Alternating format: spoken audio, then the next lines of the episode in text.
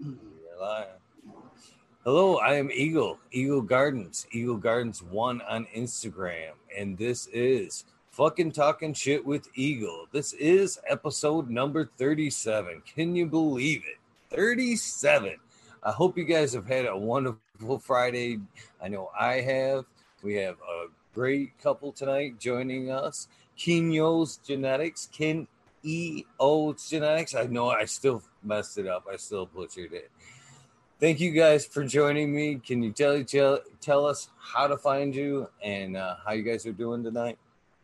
Yeah, we're doing good, Hi, guys.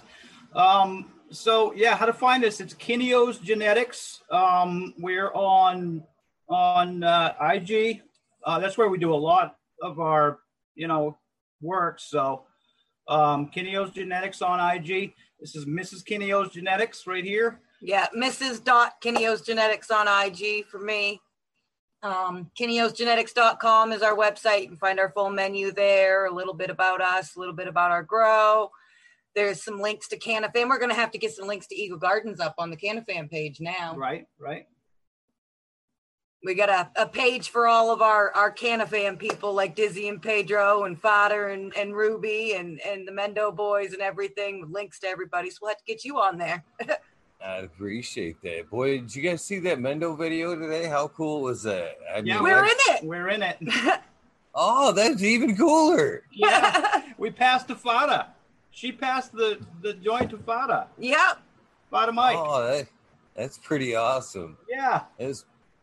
I liked the idea when he was telling me about it the other night, but when I watched the video today, it was even cooler than It played out very well. I mean, it seemed very natural, the flow of the pass. And, Bleezy did a great job with the editing there and making sure that the people were passing the right way. And I loved it. There was a moment where somebody took it from the same side and passed it. So they used that moment to flip it around to the people who were passing it the other way. It was really well done. Yeah, it was cool. Very cool. Yeah, I even liked when they passed. The one guy passed a bong, and it even looked good there because the guy kind of like nodded, like okay, and he grabbed it. And, right? Yeah, it was a good video. I was pretty impressed, and how awesome to be in it. That's forever right there, guys. Can't take that back. You're in a video forever. That's pretty awesome. Right? Yeah. It was really cool. That's a pretty awesome deal. I'm impressed. I never got to be in a video. That's pretty awesome. I'm jealous, especially my No Dope video. That's awesome. Yeah, we love the boys. We've seen them a couple of times. We saw them in Boston at the Freedom Fest, the Freedom Rally, the last 2 years in a row. As a matter of fact, that's probably not the first time I've been in a video with Mendo. This past year at the Freedom Rally, the missus here got up on stage with Old E and spit the lyrics to Smoke Alarm. If any of you guys were there, that was her. That's pretty awesome, man. That's really awesome. Yeah, that was pretty gutsy. Cool.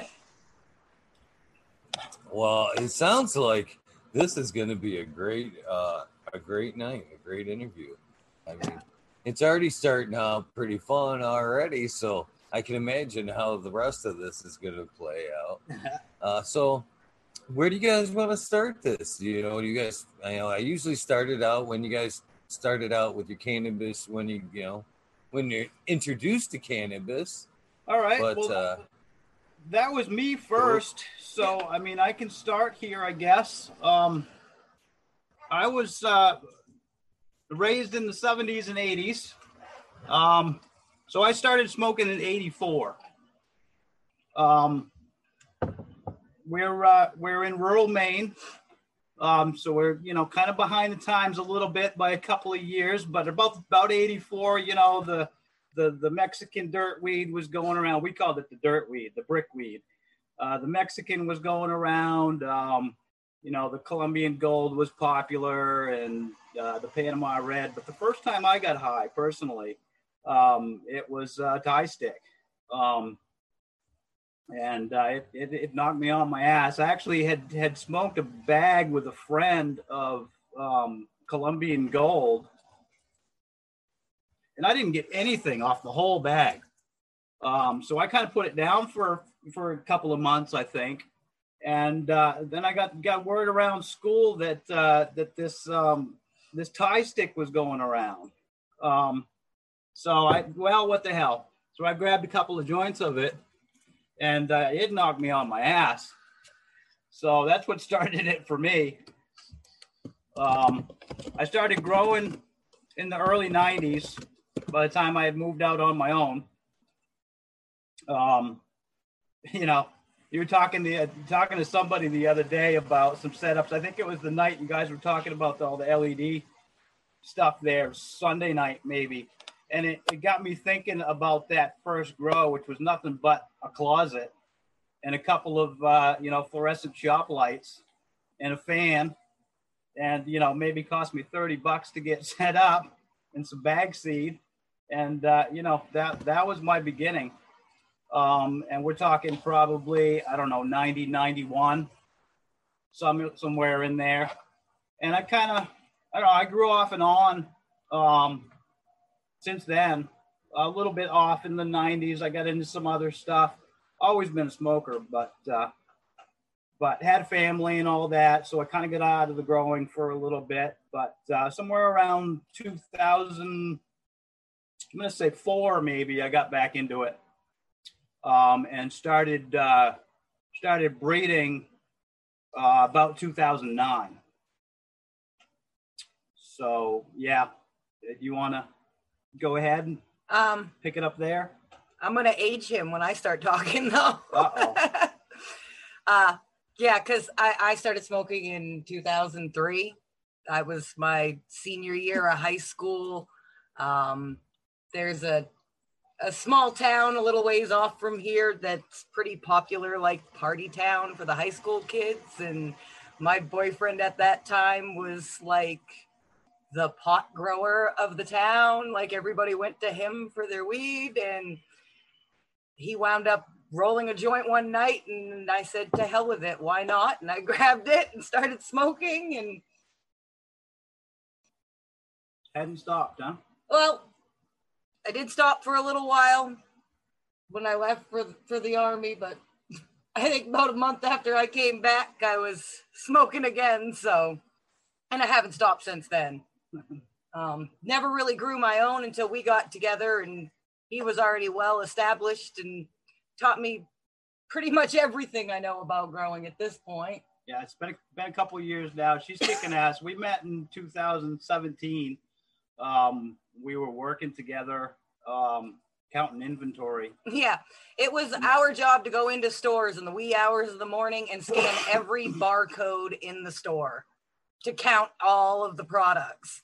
So we got a lot of time to talk because there's not much else to do. So we smoked together a little bit, a couple of times. And I remember one time in particular, I think she was out and asked me for a little bit of smoke. And I had something in the car. And, it was just something I had, handy in the car. It wasn't anything special. I think it was some of my, Big Lights, wasn't it? Yep. The BC Big Bud Northern Lights cross that I've got. A little on the sativa side, good kind of up kind of thing. It was something that I just, daytime kind of smoke. So I gave her some of that, and she come back the next day and said, what the hell was that? That knocked me on my ass. I called it the magic munchie maker because I have major stomach problems, and if I don't smoke, I don't eat, and I don't think I ever ate so much in my life as I did that night. Yeah, it's a wicked munchie maker. So, yeah, that's kind of how we met. And then we had the same car. And, yeah. And I needed a set of tires. I was getting a new car, so I sold him the tires off my car. And we pulled into a parking lot and swapped the tires out on the two cars. And I think I kind of impressed him being a girl and totally holding my own, changing tires next to him. We changed 8 tires in about half an hour, 40 minutes tops. And I was impressed because she kept right up with me. And it's like, she's a woman that doesn't mind getting her hands dirty, I like that. So, So, and yeah, it pretty much took off from there, didn't it? Yeah. I think we were dating less than a week later. Then we got married in 2018 because I guess weed brought us together. We got married on 420. Probably the only bride to have the words Method 7 in her vows. Well, we know that you do change, share the day with Jack Greenstock that just popped in chat. They were married on the same day, but I don't believe Method 7 was in their vows. I promised him I'd always share his Method 7 vision of the world, so. That's pretty fucking awesome, guys. Yeah. That's really awesome. Our wedding bands, you can't see it, but our wedding bands have pot leaves on them. That's some dedication right there to the plant, man. I am very impressed with you guys thus far. Keep going. This is an awesome story. Don't let me interrupt you. And you're going to love the honeymoon story. Yeah, I mean, exactly. We called it the Weed Nerd Wedding and the Honeymoon High Road Trip. So we started here in Maine, and we drove a teeny tiny little Toyota Yaris. 10,000 miles. It was a rental. Yes, a rental. Dear God, I'd never own one. 10,000 miles from Maine to Ukiah, California, home of Mendo Dope, and back, and stopped and saw everything we could squeeze in 3 weeks. So we planned it well in advance and posted on Instagram that we were looking to meet every weed nerd we could along the way, basically. That is... That's amazing. That's really cool. That's super cool. That's like beyond cool. That's really cool. It was a blast for sure. So was you able to, take up a lot of weed nerds on that mission there? Well, I think the response we got from that Instagram post, we got a response from Fada and Ruby, and we got a response from Pedro and Dizzy, and that was it. It was just that, and that was good enough for us. Well, hey, great! Yeah, that's like, two amazing responses right there. Shit, exactly. So we were happy with that. We had hit up Sub, we had hit up Mendo Dope Boys. I don't remember. Anyway, so yeah, so we headed out from Maine. The first place we stopped was the Ben and Jerry's factory in Vermont. Had ice cream for breakfast because, adults, you can do that. Then we hit Niagara Falls. At night, which is absolutely gorgeous. Awesome. If you ever go to Niagara Falls, I recommend making sure you stay for nightfall because they light it up and it's so beautiful. And then what? Rock and Roll Hall of Fame? Rock and Roll Hall of Fame after that. Rock and Roll. Spent the whole day there. Could have spent a week inside that place and still not seen everything. Yeah. Now we hit Route 66. And we drove most of Route 66. To Arizona. All the way down to Arizona. My oldest kids live in Arizona. I'm 27 and 28 now. My 27-year-old has two children, so I've got two little grandchildren out there. So we visited with them for a couple of days. And then we headed to California, right? Did Sedona. Yes, we went up and did Sedona. Sedona's beautiful. Yes, and then absolutely. Crossed into California. Did the Winchester Mystery House in San Jose. Have you seen that thing? This woman went like crazy and she claimed she was haunted by the ghosts of people who were killed by the Winchester rifle and couldn't ever stop building on her house. When she died, she had built 160 some odd rooms. With all kinds of crazy stuff, like windows in the middle of floors and stairs that lead to nowhere, doors that open up to walls and all kinds of craziness. So we got to tour that place and see like 110 of the rooms. Then we crossed the Golden Gate Bridge and went up the coast to California. I had never been there myself. I mean, I've always been on the East Coast. So that was really cool. So we got to see sunset in California, which, we live in Maine, so we see sunrise on the East Coast every day. But we'd never seen sunset on the West Coast. And then we went to Montgomery Woods, where Mendo shoots a lot of their music videos. So we went out and walked the redwoods, you know. Never seen a redwood before, yep. Nope, that was amazing. It's a beautiful country they got up there. That's where they shot I'm From the Mountains, right? It was in yes. Redwood. Right, yeah. Then what? Then we came down and met Soil King. Yeah, we stopped in Cloverdale at the Soil King Garden Center. And you want to take that one? Yeah, we... That was so cool. It was really cool. We pulled in, and it was a Sunday, and they were still supposed to be open, but when we showed up, for some reason, they were closed, and we were pretty sad, because, you know, we were really hoping to, you know, get a bag of Big Roots to take home with us, because can't find it here anywhere. It doesn't exist over here. So we're walking around taking pictures of the outside, so, you know, at least we had some memory of being there. And this guy comes out from out back in the soil yard. And we're like, you know, we're such a shame that the store's closed. We came all the way from Maine. So he starts knocking on the door to the store. And one of the girls opens the door and he goes, dude, these guys came from Maine. You need to open this store up and let them in. So they opened the store for us so that we could come in and check the store out. And we're sitting there talking with them and everything and telling them, you know, what we were doing and how it was our honeymoon trip and everything. So one of them goes out back. We didn't know this at the time, but went out back and called Pat. Called the Soil King himself and told him about us.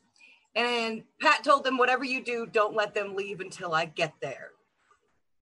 So we're sitting there just, you know, shooting the shit with everybody talking. And they're like, you can't leave yet. You can't leave yet. You got to stay a little longer. You just got to stay a little longer. And all of a sudden we hear Mendo Dope blasting out of this big truck that's pulling up.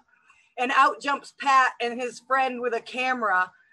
And he walks in and does like this whole big interview with us about our honeymoon trip and everything.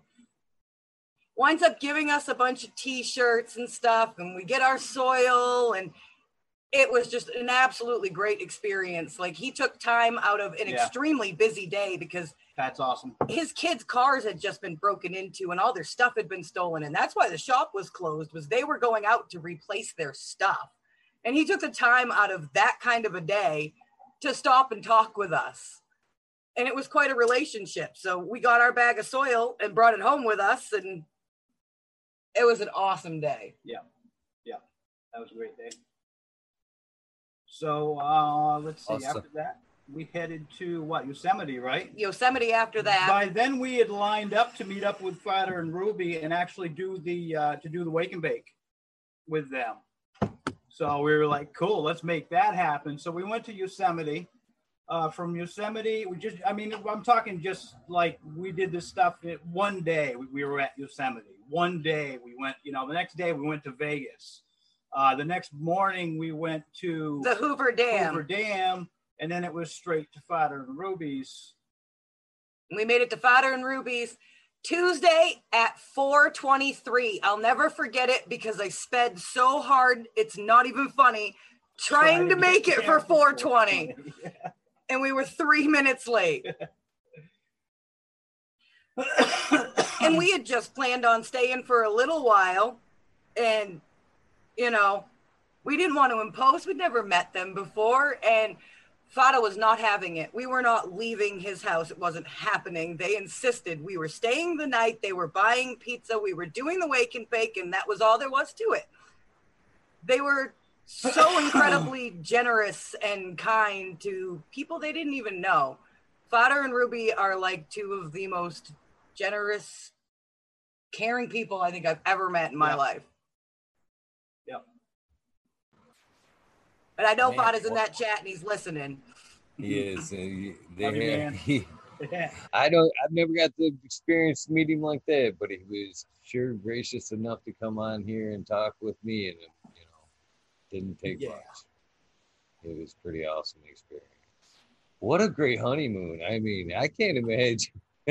I mean, 420, all this great travel, great people. I mean, what an amazing start to a relationship, or you know, or that was the idea. Yeah, and we did the Wake and Bake with them, and we had breakfast with them, and headed out and did the Grand Canyon that afternoon.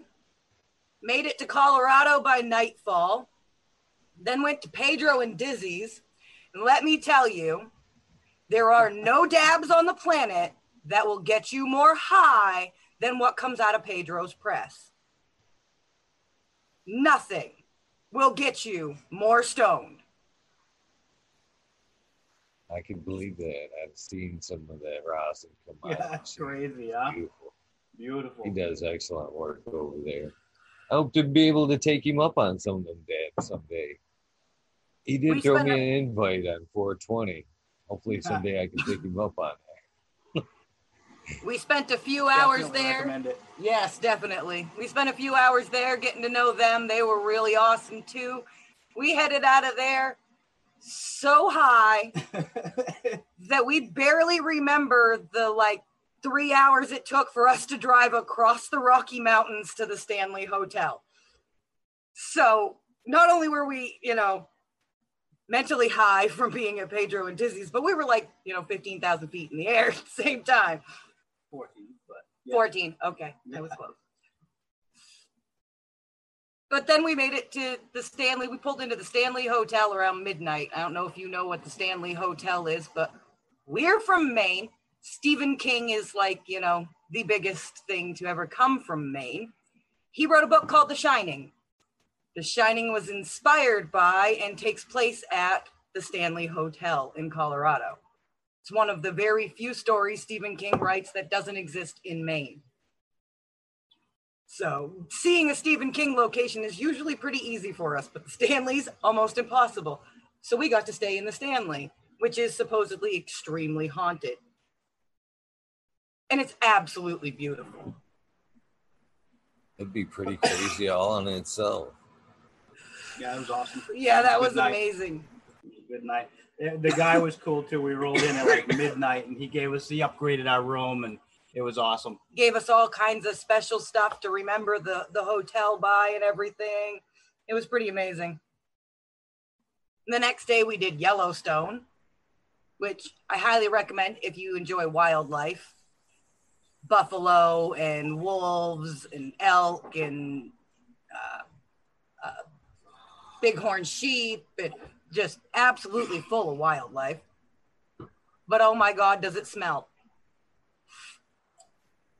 Yeah, the sulfur is wicked. Yeah, I'm allergic to sulfur. So by the time we were done, I was pretty sick to my stomach. I couldn't spend more than an afternoon there.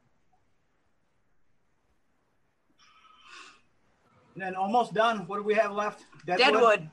Deadwood was awesome. We went to Deadwood. We love Deadwood, the show. It was really cool.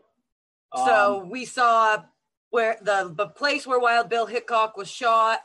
We saw his burial site, Calamity Jane's burial site, Seth Bullock's burial site, the Bullock Hotel. That was pretty amazing. And then we went to Mount Rushmore. Yeah. Saw Mount Rushmore. And then we headed home. Basically. 9,800 miles later. By then, and we were about 2 weeks in, and almost 2.5 weeks in, and we about had it by then. So it's time to head home. So it was 28 days and 9,000 miles on a little Yaris, packed to the gills with. You should have seen the rental lady's face when she figured out we packed on 10,000 miles in 3 weeks. She's like, she went out and checked because she didn't think she had read the odometer right the first time. She's no way, you couldn't have done that. Yeah, we did. I'd have been like, you're right, we didn't, it's broke. They're probably charging you by the mile. Hey man, we were nice. We changed the oil in California. We were nice. We did too. And most people wouldn't have. That's for sure. That's pretty good of you. I was worried about it making it home, so I did. Yeah. What an amazing adventure! Just when I thought you guys had a great trip going, you threw more on top of it. You guys. Pretty awesome couple. You guys are obviously no stranger to fun. That's for sure. I mean, how often are you going to do something like that? It was, if you're going to do it, go big or go home, right? The experience of a lifetime. I'm turning 50 this year. I've got 4 kids. I've been a dad for, 28 years of my life. So, I saw it, and my kids are all pretty much grown now. I now have 2 stepchildren. Between the two of us, we've got 6. It continues, but mine are 13 and 10. I saw it as a bucket list thing, These were all kinds of places that I wanted to see in my life, and we just knocked a lot of them off. So it was great. It was a good 3 weeks, that's for sure. Yeah. Wow, it's pretty incredible. It's like super incredible, to be honest with you. So when did you? You said you started growing early on. How did you start growing? What was your system? Did you start growing in dirt, cocoa? Yeah, well, like I said, we're rural Maine. Money's hard to come by. Money's really tight. I had kitchen jobs for a good part of my life. I worked in kitchens and, cooking and that kind of thing. And getting by just above minimum wage, and a family and all that. So, so money's tight. And so I just started out, I remember starting out as simple as I could. Like I said, a couple of fluorescent shop lights, T12s and a fan kicking around, and, maybe put $30 into it. And it always, of course, it always builds from there, the next room you have gets that much better, and that next one gets that much better, and you buy this new piece of equipment and whatever. And, before you know it, you're there doing what you want to do. So it took a lot of years, and it was, HPS is what I really had moved to in 2004, when I kind of started back up again. Soil. It's always kind of done a super soil mix, or at least a modified one.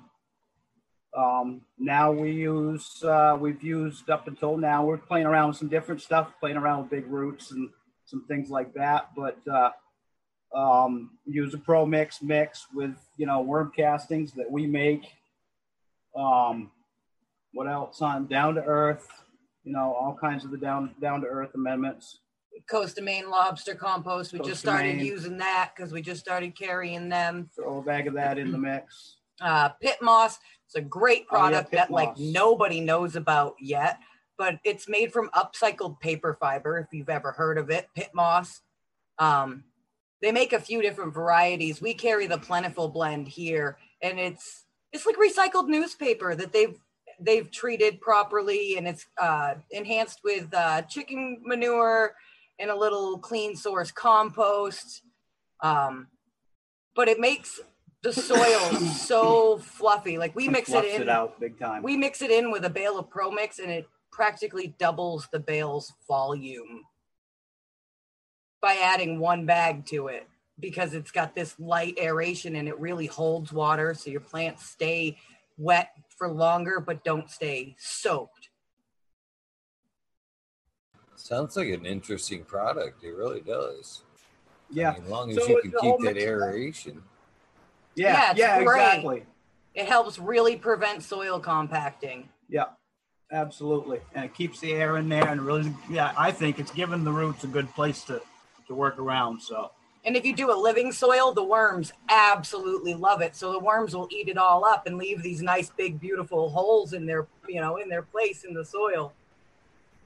That's what I was just getting ready to ask was even if you put worms in there, they like to eat the paper, right? So that'd be a perfect food for them. And like you said, they're just they're eating and just feeding it back. Yeah, it sounds like a really awesome deal there. I wonder if we have something like that in Michigan, or if it's something like that's available in Michigan. I've never seen nothing like that.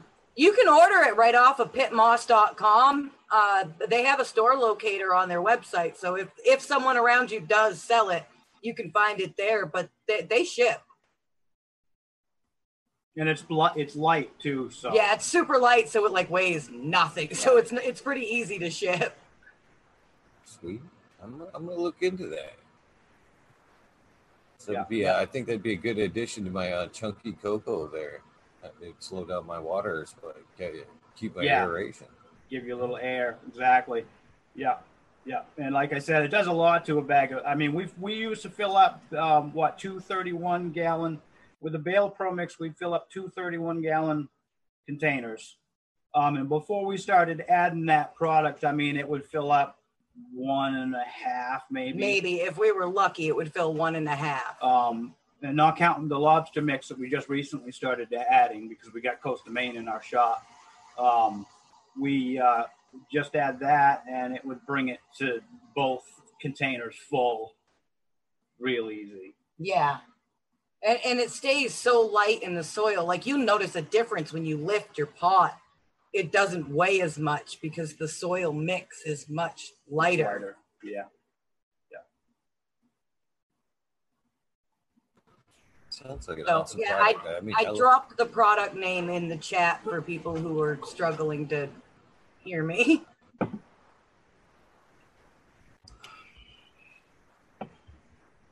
Yeah, we ran into an expo.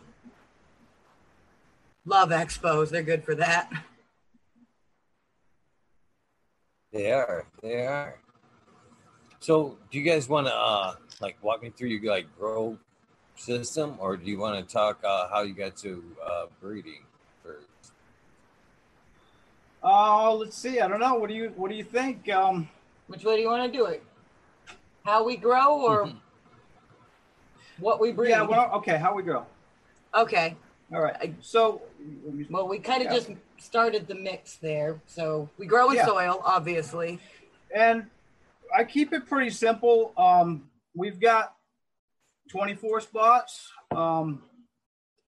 It's just us, and I have two patients that are relatives. So I grow for them also. So it's the four of us, 6 plants here in Maine.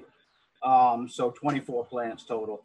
And we always keep it below that. We're at 20 right now. Yeah. Maybe 21.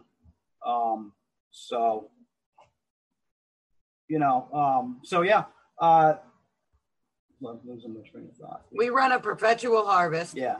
So normally we're harvesting 2 or 3 plants every week.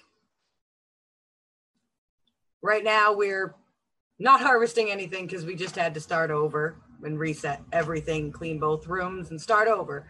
Bought a new light, set up a new light. So we're trying that out. We're trying to dial everything in right now and get back going again. But so the soil mix, we do a pro mix and the PittMoss and the lobster compost from Coast of Maine with the Down to Earth dry amendments. And we do a product called Frass Valley. It's an insect frass, amazing stuff, full of chitin. Plants absolutely love it. Makes nice thick stalks. The worm castings, we got 2 tubs going. Yeah. Of worms, red wigglers. He does that. That's his thing. He makes worm castings. Very well. They're an essential ingredient to good canvas in my book. Yeah. Absolutely. Yeah. Yeah, absolutely. And we're a family of 4 that eats a lot of veggies, so the worms are great at reducing our waste. They are. Then they come into my room. I take care of veg. Yeah, she takes care of the veg room completely. That's my room. She saved a lot of time. Because she comes right down and helps me out every night. And she's learned so much. It's freaking amazing. She comes down and helps me. And she does the veg room pretty much. And I do the flower room. And we get it banged out at the same time. So it doesn't take all night to take care of 2 rooms like that. I mean, like I said, I've got about 20 right now in the flower room. And there can be, 30, 40, 50 in the bedroom, right? I have counted 70 at one point because we had so many seedlings going. Yeah. But yeah, so I'm big on my veg plants. I love my babies. They speak to me. A lot of people neglect their veg plants and it makes me sad. Like when we have testers, you know, a lot of our testers don't show us anything until flower, because what matters about flower? But to me, the structure of the plant is extremely important before he gets it. So internodal spacing is very important. How fast it grows is very important. Its color is important to me. The size of its fan leaves are important to me. You know, there's so much that matters to me in veg that a lot of people just kind of blow off because what's important is flower. But to me, veg is everything because I don't touch flowering plants. Well, I've been testing seeds for a long time, and I was one of Subcool's main testers. And I've always been a firm believer that you shouldn't fuck with that thing the first round. You should let that tester grow up naturally to see what she's got before you should start manipulating the plant. To me, the manipulation of the plant and to see what she's got is round two. You should be able to see what she's got naturally to offer before you should even start manipulating the plant. In my book, like you're saying, the structure of the plant's important. I mean, that's what you're trying to find out for the breeder. It's what, you know, what phenotypes are going to come out, how she's going to look like naturally, and you never will get that if you start topping right from the get. You'll never know. Will never know the true structure of the plant. So I agree with you guys 100% on that so far. Just throwing that in there. It's a tester's input. Yeah, and that's awesome. That's exactly it. We keep it simple, and we don't play around too much. Yeah, I don't do a lot of training in veg. We can and will, but I like to keep it simple and just see what, like you said, what the plant's going to do naturally. I'll do lollipop, and I mean, you know, you got to clean up the bottom so that it can focus on, you know, what's actually getting some light. We don't do big leaf strips, you know, we're just here and there just to open up a bud or whatever, you know, get a little more light on that bud that's underneath it. Remove those ones that are in the way, but other than that, we don't do the full leaf strip. I think that, you know, the plant uses those leaves and needs those leaves to pull that energy in, and I think the more, you know, available energy, I guess, you know, the more beneficial that is. So we don't pick them down too much. We'll do a little bit usually when we flip, and then a couple 3 weeks in, we'll do it again. Just to open them up and get some air in there. Yeah. So. Natural is better. Mother Nature knows what she's doing. So why mess with her? Where we're breeding all the time, you know, and I grow a little bit of smoke for us, and I grow a little bit of smoke for two relatives, and that's it. So, you know, the rest of it, it's the breeding. It's about the seeds.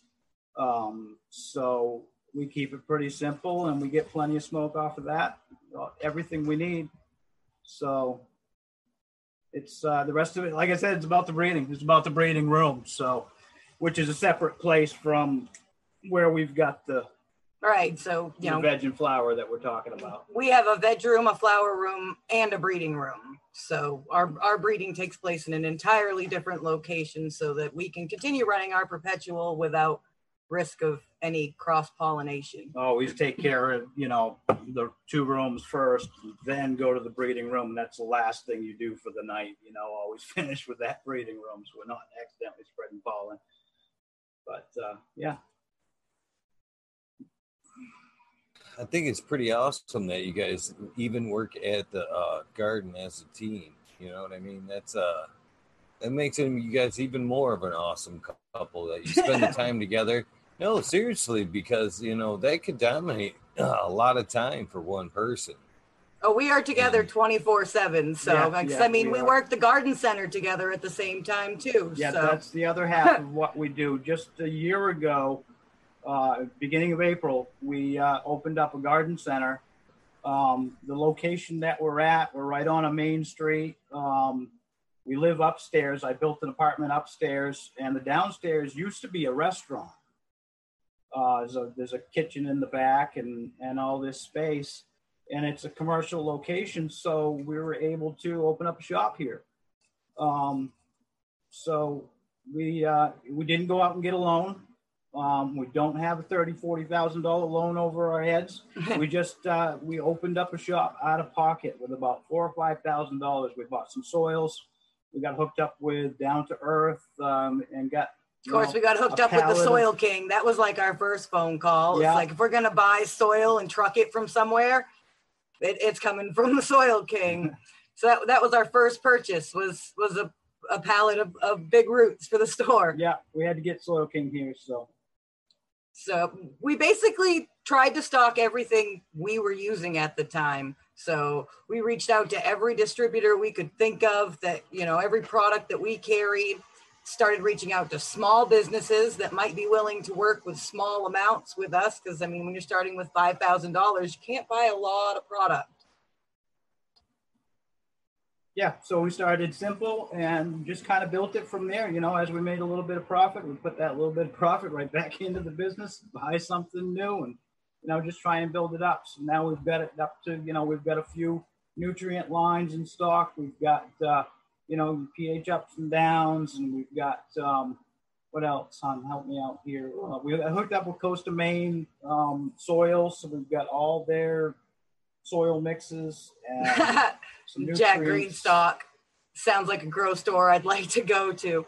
Yeah, it's all organic. We don't carry any products. We did in the beginning, we carried a few inorganic products. We had some people request some things from General Hydroponics and things like that. And we carried it because we could get it, and, you know, we wanted our customers to be satisfied. But then we decided those weren't really the kind of customers we wanted to satisfy. What we wanted to satisfy were the people who wanted to grow in a healthy manner that was going to be okay for our environment and better for themselves. So why pander to everybody instead of catering to the few? So it really sent us on a journey to discover new products that were on the market that people didn't know about. Like, we discovered a new mycorrhizal fungi product that I'd personally never heard of. You know, everybody around here uses extreme gardening. Mycosinazos from extreme gardening is it. Everybody uses that. But we found Bigfoot. Bigfoot Mycorrhizae is a company out of Oregon, and they put kelp, biochar, worm castings, and humic acid inside their mycorrhizal fungi. So it's not, it as the inoculant. Yeah, the inoculant is actually a beneficial carrier. It's not just, you know, garbage that you're just tossing in to add the mycorrhizal fungi. It's got substance to it. And we picked up Sweet Leaf, which was a completely vegan, clean, organic line that was made here in Maine that was endorsed by Danny Danko. We'd never heard of it. We started using it. We absolutely love it. You know, we started researching products that people might not have heard of, but were a better alternative to things they were already using, and decided that's what we were going to carry. We don't carry things like Fox Farm. We carry Big Roots because it's the better option. If you want to grow in Fox Farm, our store is not the store for you. We would be happy to show you why you'd be better off growing in what we carry. But if that's not what you want, that's okay with us too, but it doesn't mean we're going to carry it. And where I said, you know, we didn't open it, you know, with a $30,000-$40,000 loan. It was hard to get Hawthorne to even pick us up, you know, and be able to buy product from them. So we decided right then and there that we're not going to buy that kind of product. We're going to keep it organic and keep it clean and you know, keep it out of the hands of big agriculture. So and as you guys go on, I just get more and more respect for you guys. Seriously, I mean, I'm not bullshitting you guys. You guys are a fucking amazing couple. I hope you don't mind the swears. But no, yeah, no, hell no. Please, I curse worse than a sailor. So I mean, seriously, to, you know, own a store, but, you know, only put out products that you approve of and stand by, and not want to deal with other shit. And like you said, you know, if it's not for you, that's cool. Hit the road. I totally admire the whole attitude, and I don't mean to jump in here, but I just wanted to say that. Oh, please jump in. We appreciate you jumping in. Cool. That's cool. No, it is like that. It's rough. You know, we're in Northern Maine, and Northern Mainers have a way about them. Oh yes, we are a stubborn people. You know, we don't. Yeah, it's tough. It's tough. We're in a small area. We've only got 5,000 people in our area. We used to drive 30 miles to the nearest grocery store, which is why we opened this up, and figured, you know, hey, we put $5,000 in. What's the worst thing that's going to happen? Is we're going to have a bunch of stuff that we can use in the garden right. for the next couple it's of years. Not going to go to waste. So, you know, it was, yeah, so go ahead. So we also can stand by the fact that if it's on our store shelf, it's been in our garden.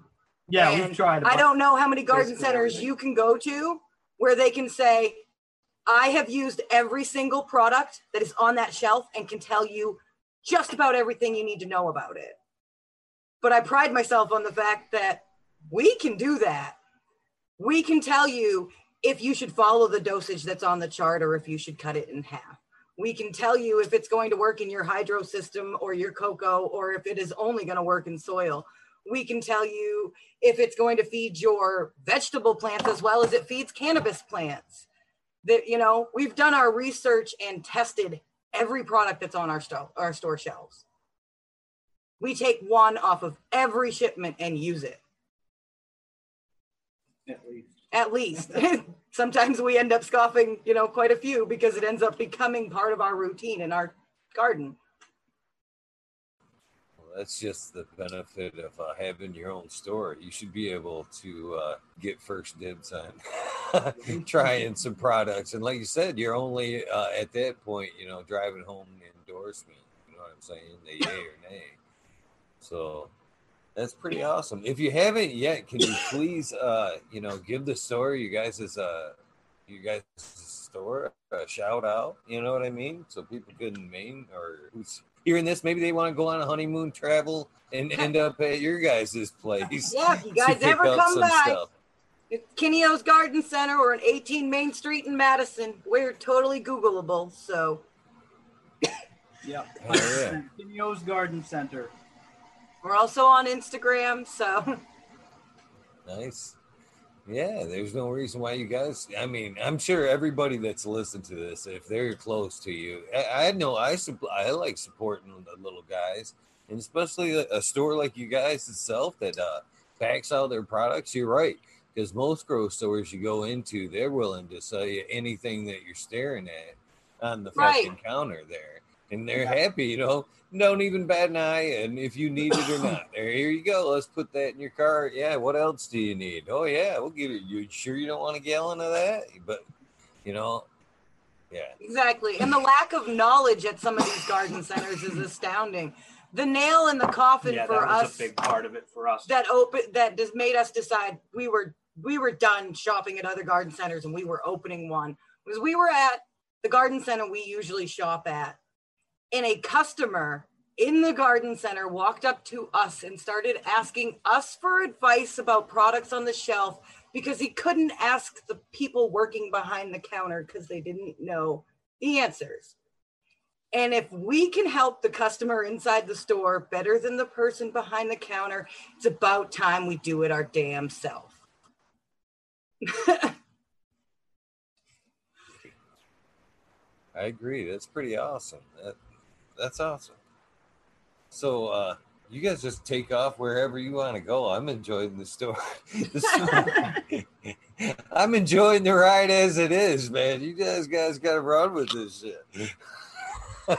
We haven't even talked about seeds yet. We'll get there, I'm sure. Right? Yeah, we haven't even started talking about breeding. Yeah, I'm sitting here looking at you guys' Instagram here, and as we talk, hopefully I can bring up some these pictures while we're talking about some of these strains because they're beautiful. Oh, cool. Oh, yeah. Absolutely. I think she figured out how to do that. Yeah, I figured out the whole screen share thing too, so I thought maybe at some point I'd share some of the Yeah, please. It's easier on your end because then you can bring up exactly what the hell you want to talk about. Please, yeah, you're more than welcome to screen share anything.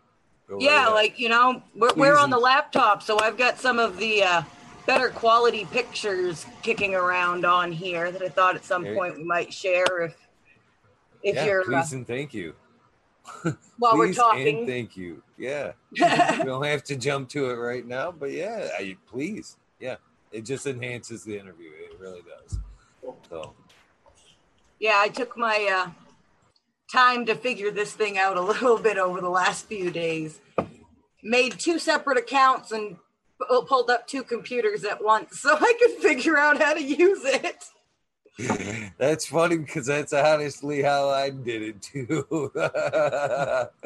Hey, it works. And now the garden center has a Zoom account, so that's pretty funny. Yeah. Nice. Well, pick up wherever you guys want to take off. I don't know. We were talking about the garden center. I guess we pretty much got everything, didn't we? I mean, that's what we do. Did we shout out all the products I want to? We're trying. We are in no way paid by any of these companies to make any of these statements.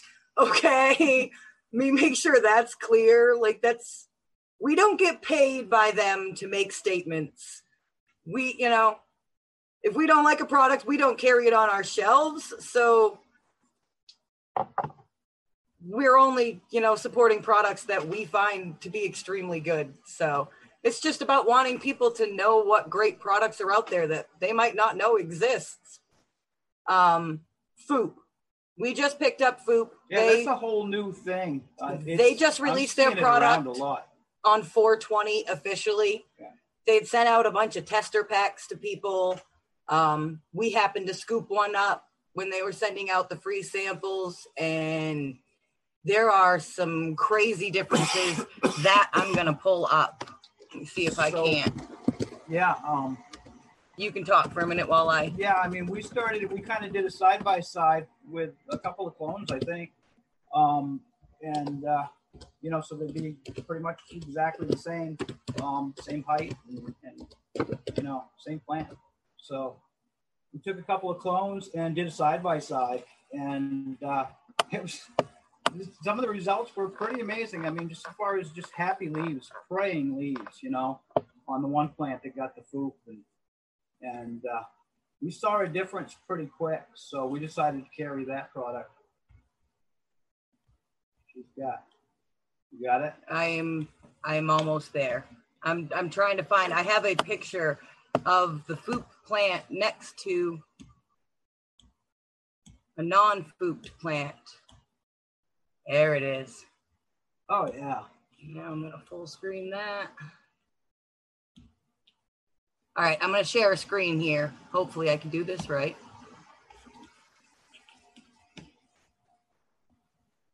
So this one on the right, did I do that? Is it up there? Yeah, you get the nod. Okay, so the one on the right is the Foop plant. The one on the left is the non-Fooped plant. I've never seen that kind of a difference in a product.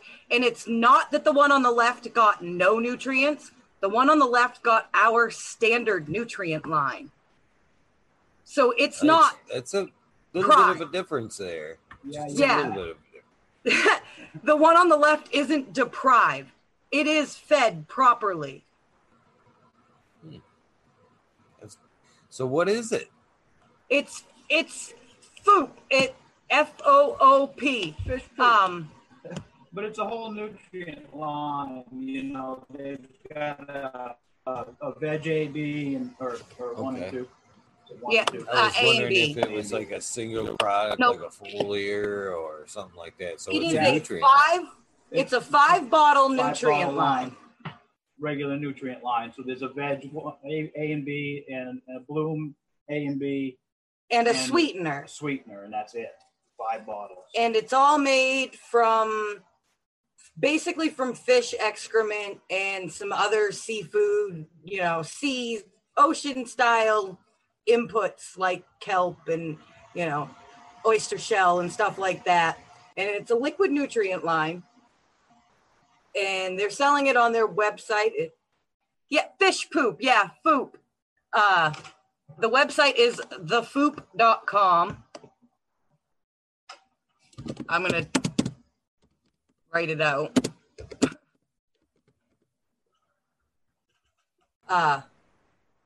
But we were really impressed. We've got them in flower now. Yep. How long they've been in flower? That's his room. A week, maybe. And they're doing really great in there. They're really happy. They're praying. They're always praying. So it's a great product for people to check out, you know, if they're into liquid nutrients and are always willing to try something new. We had a little magnesium problem, but it wasn't just them. It was right. We had a magnesium problem in the whole room, basically. So the problem with that, I think, was it was a Down to Earth box that we were out of. Yeah, we were missing one of our products in our soil. So, yeah, so, but yeah.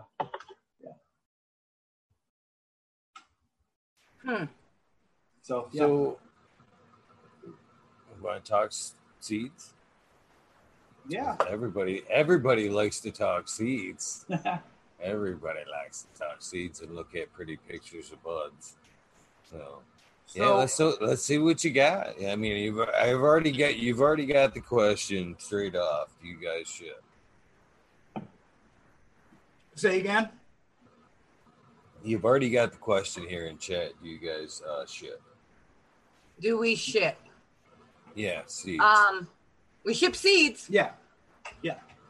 Just say that. Tweet us up. We're at Kineo'sgenetics.com. On the website there, you got links to a couple of seed banks that I'm in. Or you can always hit us up straight on IG. You know, DMs work. DM us on IG. Shh, allegedly, didn't say that. Whatever. We might help you. Yeah. Right. We will. You can say hi on Instagram. Reach out to Ryan. Right. So yeah, kineosgenetics.com. You can see our whole, our menu. We're just kind of getting out there. Started in 2016. So like I said, I started breeding about 2009. I think I came across a couple of packs of Northern Lights #5. So I loved it.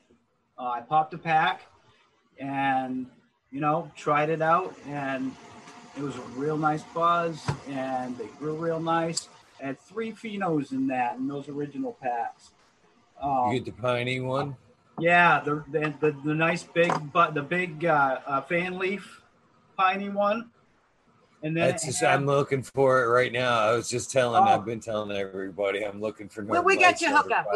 We got you hooked up. You'd love the Kineo's Lights. Then this is my original, work. It got me into this back in 2009, 10 years ago now. Aren't I glad I found you guys? Because I've been pine is what I've been chasing right now. So, nice, nice. Yeah. So I think you'll like that. So we started with that. Like I said, I popped a pack, loved it, absolutely loved it. I still had another pack. So, I figured, like I said, coming from Maine, not a lot of money. You do what you can to save money. So anytime I get a pack of seeds, I've been doing it since then. Anytime I get a pack of seeds, I pop the whole thing and I breed with it, F2 everything. And then you can run it again. Yeah, I can run it again. I can play with it. I can pick out phenos. So that's just what I've always done since then. So that's what really got me into it. So that second pack that I popped and decided to breed just so I'd have a bunch of seeds down the road, because hey, I finally found a nice strain that I really like here, so that's where it started. And I kind of played around for the next 4, 5, 6 years. Took that down to like an F5, didn't you? Yeah. Got a couple other strains and started playing around with, some Northern Lights crosses. I've got a small line of 5 different strains that I've crossed with that Northern Lights.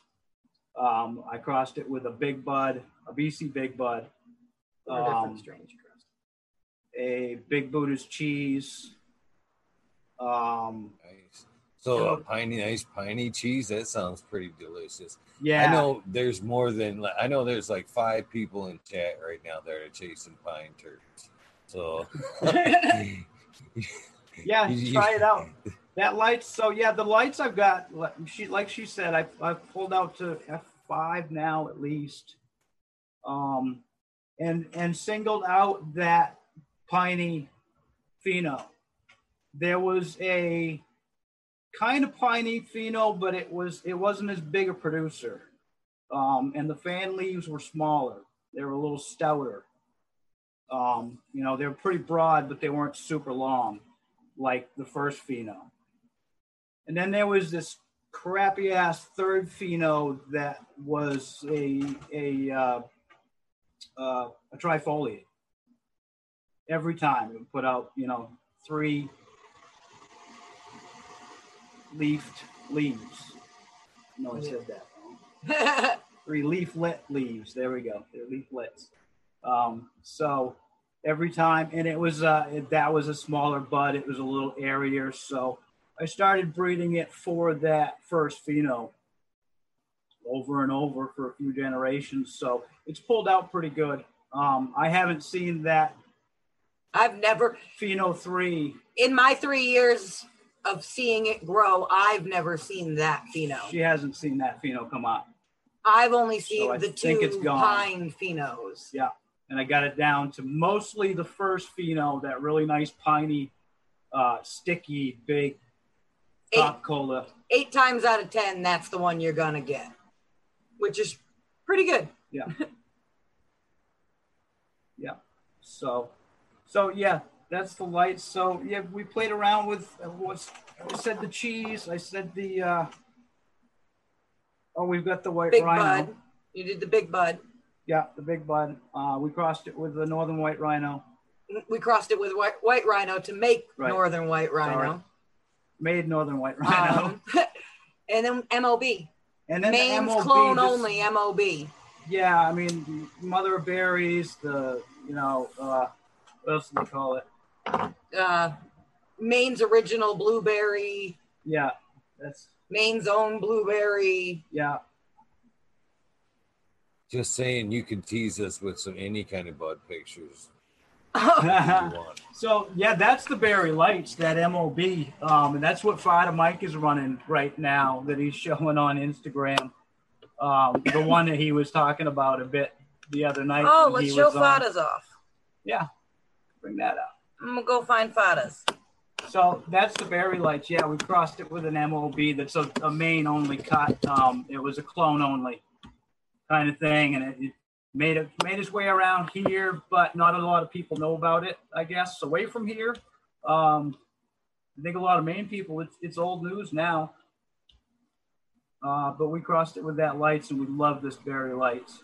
It's got a nice, you get that pine once in a while, but you really get that blueberry because they back crossed it with the MOB a couple of times. And let's get that secret out there. So that's... Fada shared that today. That's the top of his Berry Lights. I hope that's working right. Is that working? Yeah, it absolutely is. I can see you on the right, and I can still see us on the right shot. Too. That's a beautiful shot. Yeah. That's the Berry Lights right there. Them some nice colos right there. Yeah, that's that killer cola. Yeah, we call that like the beer can cola pheno because it's like the size of a 40-ounce. Beer can. When you grow it in a single cola, it's a big beast of a cola. It's amazing. I think you've got a picture on yours. Really stout, heavy indica too. So I'm gonna find. He's got a picture on his somewhere, and I'm gonna find it of that pheno.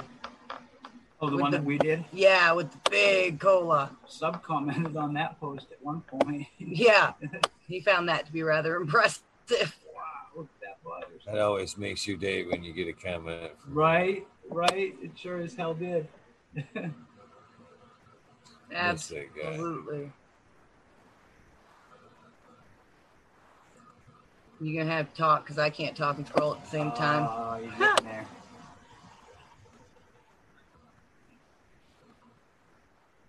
So Jimmy Craig seeds. There's Kineo right there.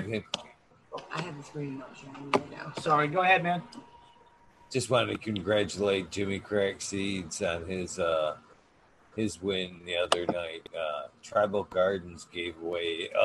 It was a Canada only contest because you can ship bud in Canada. Tribal shared 30 grams of his garden to another Canada viewer, which ended up being Jimmy Craig Seeds. So hats off. Congratulations to him for winning that little contest there. It's pretty awesome. I wish we could do that here in the States. That'd be so awesome to just be able to drop some bud in the mail for a buddy or, you know, even like it would be, I mean, how cool would that be, say, as a tester, just to be able to, you know, send some back to the breeder and go, you know, here you go. You know, especially in times like this when you can't get together and, you know, whatever. That'd be freaking awesome. Yes, it would. That's for sure. It sure would. There you go. Yeah. All right. I found the picture I was looking for. So that's what we call the beer can Colafino. Yeah, I wish I had something in there for scale, but. She's nice. Yeah, so that's that Berry Lights that Fada's running. Talked about quite a bit the other night. Yeah. If you like things that smell like blueberry pie, that's a strain for you. That's so that was all stuff that those were all strains that I created pretty much before 2016 when I technically started the company and really just, you know, I guess got the balls to ship them. I felt a little more comfortable. You know, the idea that that I could probably get away with shipping seeds. I saw Sub doing it, and he was bragging about it.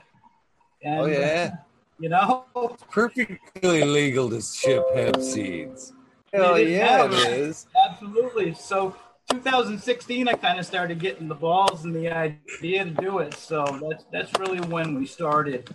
And since then, since meeting the missus here, you know, we've made several more strains. We're getting there. We got about 5 or 6 more on top of those originals. But we take it slow. You know, we put the time into it. I'm not just going to, you know, make a quick F1 and spit it out there. We've got a couple F1s, but they were F1s that tested really well. And, you know, we're consistent. The Morbid comes to mind that we released a couple years ago now. I could throw up a picture of Morbid too. All the time. So we got a good feed. It's a pretty one. Yeah. You like that one? I love the Morbid. Yeah. That's one of my favorites. I've seen quite a few pretty pictures. You guys have taken some great shots of your bud. Or your She's got a photography background. She used to shoot rock bands, believe it or not, and metal bands and stuff. Yeah, I'm a metalhead. I used to shoot metal bands, but, you know, in the nice way, with a camera. That's pretty cool. I've shot a few. So I take it you're both metalheads, I'm assuming. Oh, yeah. Yeah. That was one of the things. I mean, with the exception of Mendo, of course. We love our Mendo. We make the exception for Mendo. Cannabis culture music's totally different thing. Yeah, I agree. But then again, I went and seen Slayer last year and Tool the year before. I didn't do my good. That's Tool's like Tool his favorite band in the world. I've seen him 4 times. I love Tool. Oh, that's a great show. That is a great show. Love him. Absolutely love him. I was telling that story the other night. If you don't mind me, just while you're looking for pictures, go for it. It was a Father's Day present from my oldest daughter. Was a ticket to Tool when she took me to go see Tool on Father's Day. It was pretty much on Father's Day, and it was Pavilion, which I wouldn't have necessarily shelled out for the Pavilion, but she wanted to treat that anyways. So I'm smoking joints like this. I'm actually passing joints around, you know, and they're actually flashing people that are smoking cigarettes. You know, and I'm like, oh shit, you know what I mean? Yep. I'm gonna get my ass thrown out of here because I've smoked out everybody around me. So just as I'm hitting one just like this, I see the guy next to me get the beam on him. And the next thing you know, security's like grabbing him by the arm, and I'm like, I'm thinking it, for one, they're coming for me. But it just happened on him. And then he's just smoking a cigarette. They dragged this poor guy out. I'm sitting there cheaping on a big old fatty. And they're like, get that cigarette out of here. And I'm thinking, this is a whole different day from old time dual concerts and shit. Yeah, they didn't fuck with anybody smoking, but they didn't want them cigarettes in the crowd at all. I was like, this is all right. I wasn't expecting that. But, okay, back to pretty book. It's the same thing here, dude. Same thing. Dude's getting cackled for a cigarette, but yeah. We just quit smoking a year ago. I smoked for 30 years those damn cigarettes. You just quit a year ago. Congratulations. Yeah, we've been cigarette free for a year. Yeah. That's not an easy one. That's not an easy one. Okay. Found the all right, what'd you find? Morbid. Oh, Morbid. Yeah, those are with her camera, a good camera. That's beautiful shot right there. Yeah. Shots. This is one of our first crosses after what we call the four Kineo's originals. So 2016 I decided to kind of get things going and give this a shot. What the hell? You know, I had the 5 to begin with, I guess. So I decided to start with that and start building it from there. So created a few since then. I met her in, like I said, 2017. Got married in 2018, April 420. We did all that honeymoon thing. And we came back and you know, put some energy into creating some seeds. We've created a bunch of strains, probably 12, 13, 14, but we've only released 4 or 5. So we're just putting the work in and searching phenos, and if we don't like it, it doesn't get released yet, we'll take it back to the breeding room and give it another shot. If we're not liking the structure of it, or if we don't like the stone of it, or the size, or whatever it is, you know, it goes back to the breeding room and we'll figure it out. Give it another shot. I'm telling you right now, just the business ethic side of things I've heard so far, you know what I mean? Just the way you run your store already tells me that I would try some genetics. You know what I'm saying?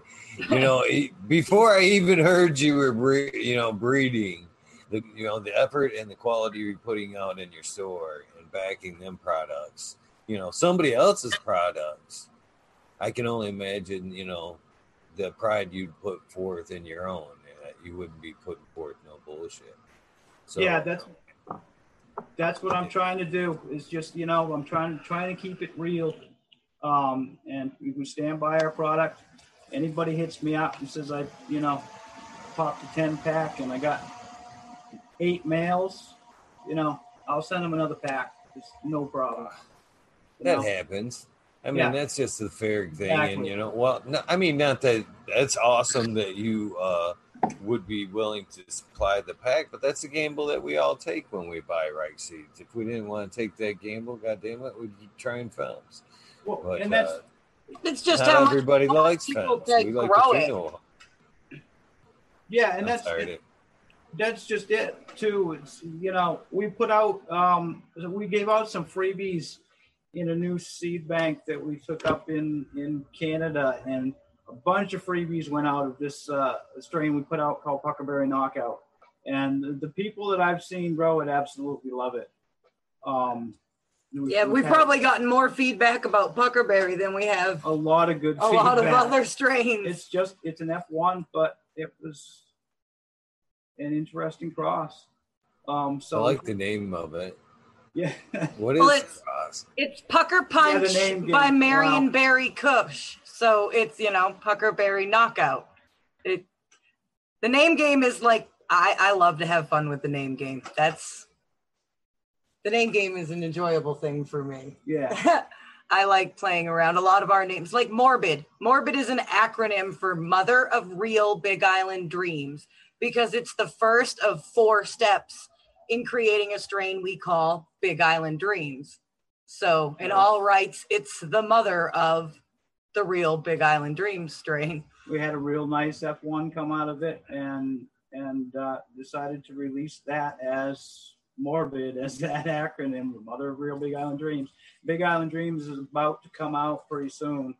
We got it going out to testing here shortly. We've done a couple more back crosses with the original Hawaiian Dream. Not the normal Hawaiian Dream, I think, that everybody knows about, the one that kind of CBD. This is a different cross. It was done by Sticky Finger Seeds, and it's Granddaddy Perp by Blue Dream by an unknown Hawaiian male. Which that they pretty much narrowed down to a Maui Wowie super plant. Possibly. So anyway, we all know how that works. Anyway, so yeah, that's the cross. It's a little bit different from the Hawaiian Dream that I think a lot of people are familiar with. It's got a real fruity, tropical kind of flavor to it. It's pineapples and mangoes. And real nice sativa. So we crossed it with something that had a little bit of indica in it to kind of bring that back a little bit and bring the finishing time back by a week or two. Yeah, we crossed it with our Big Lights, and which is like bubble gum. So now it tastes like tropical bubble gum. Yeah, it's going to taste like tropical bubble gum, like pineapple mango kind of thing. So real tasty. Yeah. So and now it's getting worked. Tasty.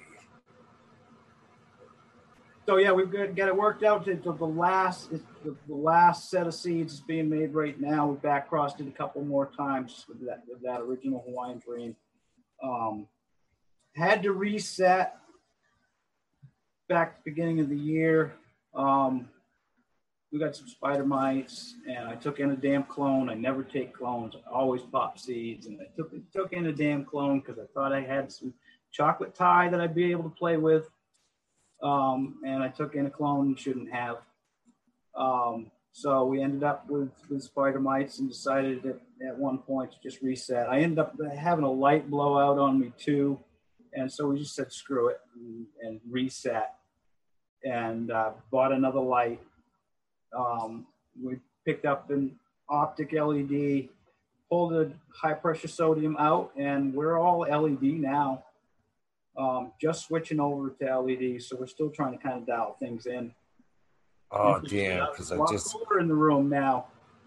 You know, not all that heat from the high pressure sodium, so it's a little bit. I'm curious on seed production. Really, I'm super curious. And from a breeder to see if you notice some type of difference in your flowering seeded plants. Maybe if you get a fatter seed, or if just a shorter. Because I've noticed when I flower with my LEDs, I notice a shorter flowering time anyway. And usually when you have to you're running seeds, you want to let that bitch go until she's good and ugly, you know, to get them mature seeds. So I wonder if that would make a difference in your quality of seed. Because my bud under the LEDs, I've noticed a lot more resin production and bigger trichomes. So I'm wondering if you are going to end up with fatter seeds and a better stock under the LEDs. Have you tried a batch yet under them yet? Not yet. No. I mean, I'm just the furthest along, or 3 weeks in now. Right. We just got the flower room set back up. So bedroom is fully loaded, and we've, by the time we got the flower room set up, we had like 12 plants to flip over to flower immediately, but those have only been in there like 3 weeks. 3 weeks, yeah, maybe 3.5 now. So we'll see, you know. And even that, the first little bit was just to get us caught back up on smoke again. We didn't plan any breeds right away. Just finishing up on a couple that I was trying to save, you know, get one more breed in. We ended up killing the original HD that we put into into Morbid and Big Island. We'd had that baby for almost 3 years. But I mean, that's, you know, that's a, that'll be a BX2. So we've crossed it with the original enough, and we know the plant well enough that, you know, we're satisfied. It's going to be nice. And we lost the original. That sucks. But, you know, that was about it. That was the only thing we really felt like we lost. Because, you know, that and time. We lost time. But because we had some breeding projects that were started, you know, we had popped seeds for the hunt for some breeding projects already, and we had to scrap that and start back over. Like our rewire project, we have a project for a PTSD strain for veterans, for anybody with PTSD really, but the original intention was, you know, veterans with PTSD. So we've really been working on combining strains that have really good terpene qualities that are good for anti-depression and pain relief and anti-anxiety, you know, really working on, like, linalool is really good for PTSD, because, you know, it's got the anti-anxiety qualities in it, and it reduces acetylcholine, which is a natural chemical in your body that creates muscle spasms. So it's really good for pain relief for people with, like, fibromyalgia and things like that. So we were working on things that are high in linalool and things that are high in carophylline, because that's really good for, you know, as an antidepressant. And myrcene is really great for chronic pain relief. And limonene works really well with the linalool and carophylline. It helps accent them and amplify their effects and provides stress relief and mood enhancement. So we had to find some lemon to throw in there. And then we rounded it out with an isovaleric acid terpene. So we threw cheese in there, because that's what makes the cheese taste like cheese, is isovaleric acid. And that's a mood enhancer. Don't be chasing apinene out of there. Don't be chasing Northern Lights out. Oh, there is definitely pinene in there, because Northern Lights is in there. It's in there. So, and the pinene is really great for things like anxiety and antidepressant qualities. It's really great for stuff like that. So we took our Big Lights, which has got the pinene in it, and, you know, and a ninja fruit, and our cheese, and an amnesia haze, and we've crossed and mixed, and so we're almost at the point of testing that out, and then we're going to give that strain away to any veteran that's growing their own that suffers from PTSD, because they need to grow medicine and heal themselves. Anybody with PTSD. Really, anybody with PTSD can hit us up when it's released. We hope it's going to be good for PTSD and anxiety. We think it's going to turn out that way, and if it does, we're going to, anybody that's suffering from anything like that, I'm going to try to give it out. You know, we'll ask for a little bit for shipping, you know, $5 in the US, you know, that covers my material and the postage, you know. It's only fair. Yeah. It's only fair. There is a question in chat I'd like to answer before it scrolls off the screen. Dank Grower asked what breeders we respect or would like to work with. And I never miss a chance to drop a few names of breeders that we like. Go for it. You know, we have mad respect for quite a few breeders, you know. We always respected Sub, you know. He did great stuff. Jinx Proof. We love Jinx. We love, you know, everything Jinx does. He does amazing work. Black Pack Seeds was great. Love those guys. You're going to help me out here. You're better at remembering names than I am when it comes to the breeders. I don't know. We follow a bunch of breeders. Mad respect for Dungeon Vault Genetics, Dragon Flames Genetics. Dark Horse Genetics. Yeah. If they're doing it right, if they're doing it correct, if they're not, you know, taking somebody else's work and just putting their name on it, I don't want anything to do with that. But I had a dude hit me up the other day wanted to trade some seeds. He liked my lineup and wanted to try something different.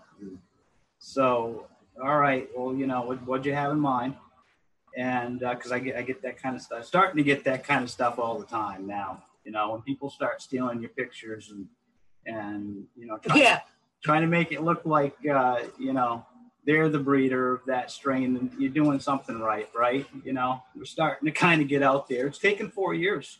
You know, we're a small craft breeder, basically working Instagram. If my Instagram shut down, I feel like I'm screwed, you know? I mean, we do have the website out there, but I think a lot. I can tell you right now, and you've already at least got her backup count that's somewhat of a, you know, close name. Right. But I can't even stress how important that is. Yeah. Because I've been shadow banned for a while. And yeah. I used to thump a lot of seeds through. I think we live in shadow ban world. Yeah. My name never comes up. You got to type it out completely to get it to come up. Yeah. Perfectly. Yeah. And then enter. Yeah. To the letter. Yeah. Same way. I'm actually age restricted too. Actually, after you do that, you actually have to prove you're 18. Say you're 18 before you can get to the next step. They try to make it difficult to get to my age for some damn reason. Yeah, hell yeah.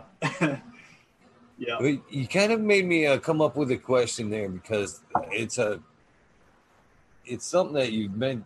I can tell it's near and dear to your heart as well as it's mine too. The recreation of strains and slapping your name on that shit. I don't think that's right for one, and I don't think a strain can be accurately recreated like you recreated when you created. You know what I mean? Absolutely. Because you phenol hunted both sides. You know, the stud and the mom. Only you know what each represents. So how can you recreate what you saw? And I don't think it's possible unless you have packs of, you know, mom and dad, you know what I mean? And you actually know what the phenotypes you were looking for were before you actually started your breeding process. You don't stand a chance at, you know, getting close to that original, in my opinion. And, if you do, you better fucking damn well not just you call it something else. You better, you know, if you're going to come close to recreating that strain, you better not just call it, you know, whatever. You better mark it some other way because it's not the same. And you can put maybe the reference, the name in there, but it better be like, you know, such and such as blah blah blah or whatever.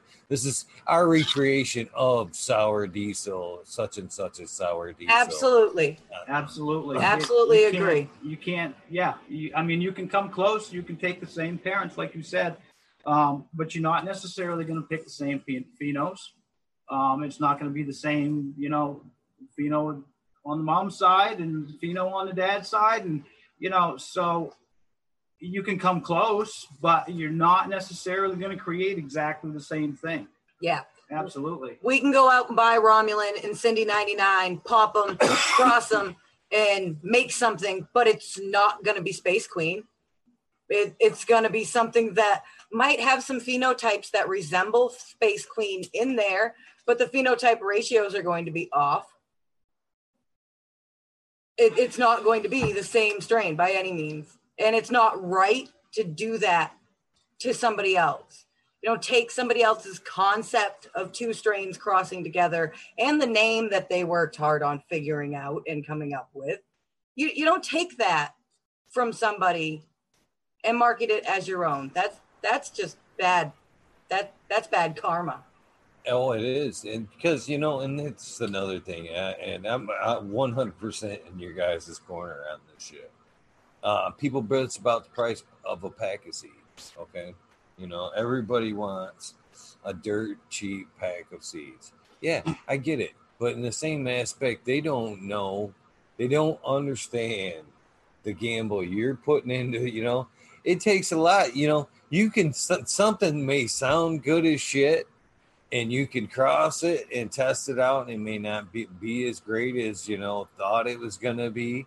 But then again, you've got, what, a fucking year and a half into, you know, that point of your life, you know, that's time money, lights up here, you know, and that's still a gamble. You know what I mean? And then if the strain's good, you get rewarded. But you know what I mean? There is so much work into breeding and getting out that beautiful strain, you know, the ones that you pick out and you putting forth there.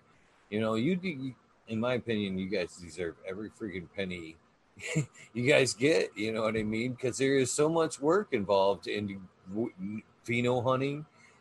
You know, I just narrowed it down to just crossing it, but not, I didn't even get into like pheno hunting, the mom and dad to cross out, then the cross, and then to grow that out and to test it and to make sure everybody likes it. And then you got to friggin' market that shit and try to get it out there. Them packs deserve the price they get. You know what I mean? And if you, I don't, if somebody's offering you a friggin' dirt pack of, you know, next to nothing pack of seeds, you should almost be leery, I think. You know what I mean? Because somebody's obviously rushed something out there to get you that price. And, yeah, you don't discredit your breeders. Don't belittle them by trying to get dirt cheap packs. There's a lot of, you know, love and hard work that goes into making seeds. And getting, you know, quality shit out there and making sure, you know, their reputation gets out of there. Advertising, just, you know, just to get in that 4 years to where you guys got into right now. That's hard work and dedication the first 4 years, you know, to getting that name out there, getting the first pack sold. And I appreciate you guys for that shit. I 100% appreciate breeders that put in quality work, and you know, hats off to you guys. I just, again, I don't mean to sidetrack or whatever, but you know, I like to point out quality when I see quality, and I appreciate, again, so far this has been awesome. I appreciated you guys 100% for coming on tonight. So let me you know, keep going, whatever you guys want to talk about, more strengths. I know you've only hit a couple here, and I would like to sidetrack for a moment because he made mention of, you know, pheno hunting the mom and the dads, and you know, that made my brain register one of the things we wanted to make sure we touched on. Pheno hunting dads, males are important too. Makes me very sad when people say the males don't show you things.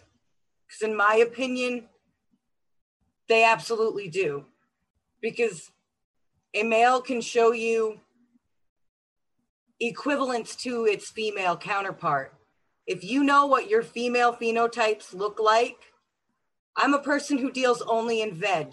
My eyes are so trained to internodal spacing and to the tooth depth. And, you know, the amount of serration to the leaf and the color of the leaf and the structure of the leaf, that I can look at a male in veg and compare it to a female in veg and go, that's what that would look like if it was a girl. If that's what I want to pass on, then I know that's the male I want to pick to go with it. A flowering male plant will show you its structure. It's going to show you if it's going to create tight buds or loose buds, you know. You can tell that in a male flower. It's going to equate itself to a female flower. In its, you know, tightness, how tight are the clusters of the flowers? You know, how big did it cluster? You know, do its branches hold the weight of its, you know, its full male flower potential? Those things show in a male plant. And how tight the flowers are. Right, how tight the flower clusters are. All those things show in a male plant that will tell you what you're passing on to the potential female offspring. So males, to me, and well, to both of us, are extremely important. Yes. Jack Greenstock, stem rub, absolutely. I'm a big believer in stem rub too. If I can smell it just from touching it, it's gonna be a good day. Yeah, and we're looking at all that stuff. I mean, we picked up this tip a while back. I think we got it from the Rev, the dude that writes for Weed World. Skunk. Skunk. magazine. You know, if you look at the cotyleon leaves, they've got the cotyleon leaves themselves have little hairs on them, and if you look at it like those hairs, if you look at them, yeah, the first couple of days, they'll start showing them. If you look at them with a microscope or a jeweler's loop, you'll see the hairs, and supposedly those represent trichomes or potential trichomes. So if you pick plants, so I mean, we're tagging plants as potential breeders from day two, really, and just looking at those characteristics. I don't know if you've ever heard of looking at that, but it's just something we've kind of picked up along the way and started doing. So we're looking from them. We can usually tell by day 29, day 30, 32 maybe, what the sex is going to be. So, you know, if they start showing flowers early, then, you know, or sex organs early, then we know, you know, those should be true male or true female. So we kind of look at that and we'll tag those too. So it's looking at them throughout, even, you know, the process of veg, looking at all kinds of different characteristics, you know, the structure, the internodal spacing, and everything like that. So. Do you guys collect plowing, or do you just throw the male in with the females? So we go in, you know, completely separate space. We don't throw any pollen. We put the two plants together. I think Fada Mike talked about it the other night. You know, he was talking about the two plants. You know, and a little bit of love going on. You know, physical contact between the two plants. You know, I thought that was a pretty cool thing for him to put it that way, and that's how we do it. I don't paint. I don't Bob Ross those bitches. Sorry, that might have been a stab. Yeah. But yeah, so we put them together for a few days, let it do its thing, and then we'll kill the male. Chances are. Get that right out of there, and then I spray them off real good, and I put them back in that breeding room, and then I'll, you know, give it another night, spray them off real good. Like I said, this place is an old restaurant, so you got a spray hose in the kitchen sink downstairs in the old restaurant sink, you know. Even got a dishwasher next. One of those. It still works. Dishwasher's awesome.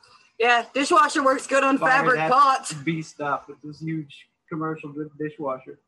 So anyway, spray them down real good a couple of times, and then they'll just go right back in into the regular flower room to finish out, you know, their cycle. And so, yeah.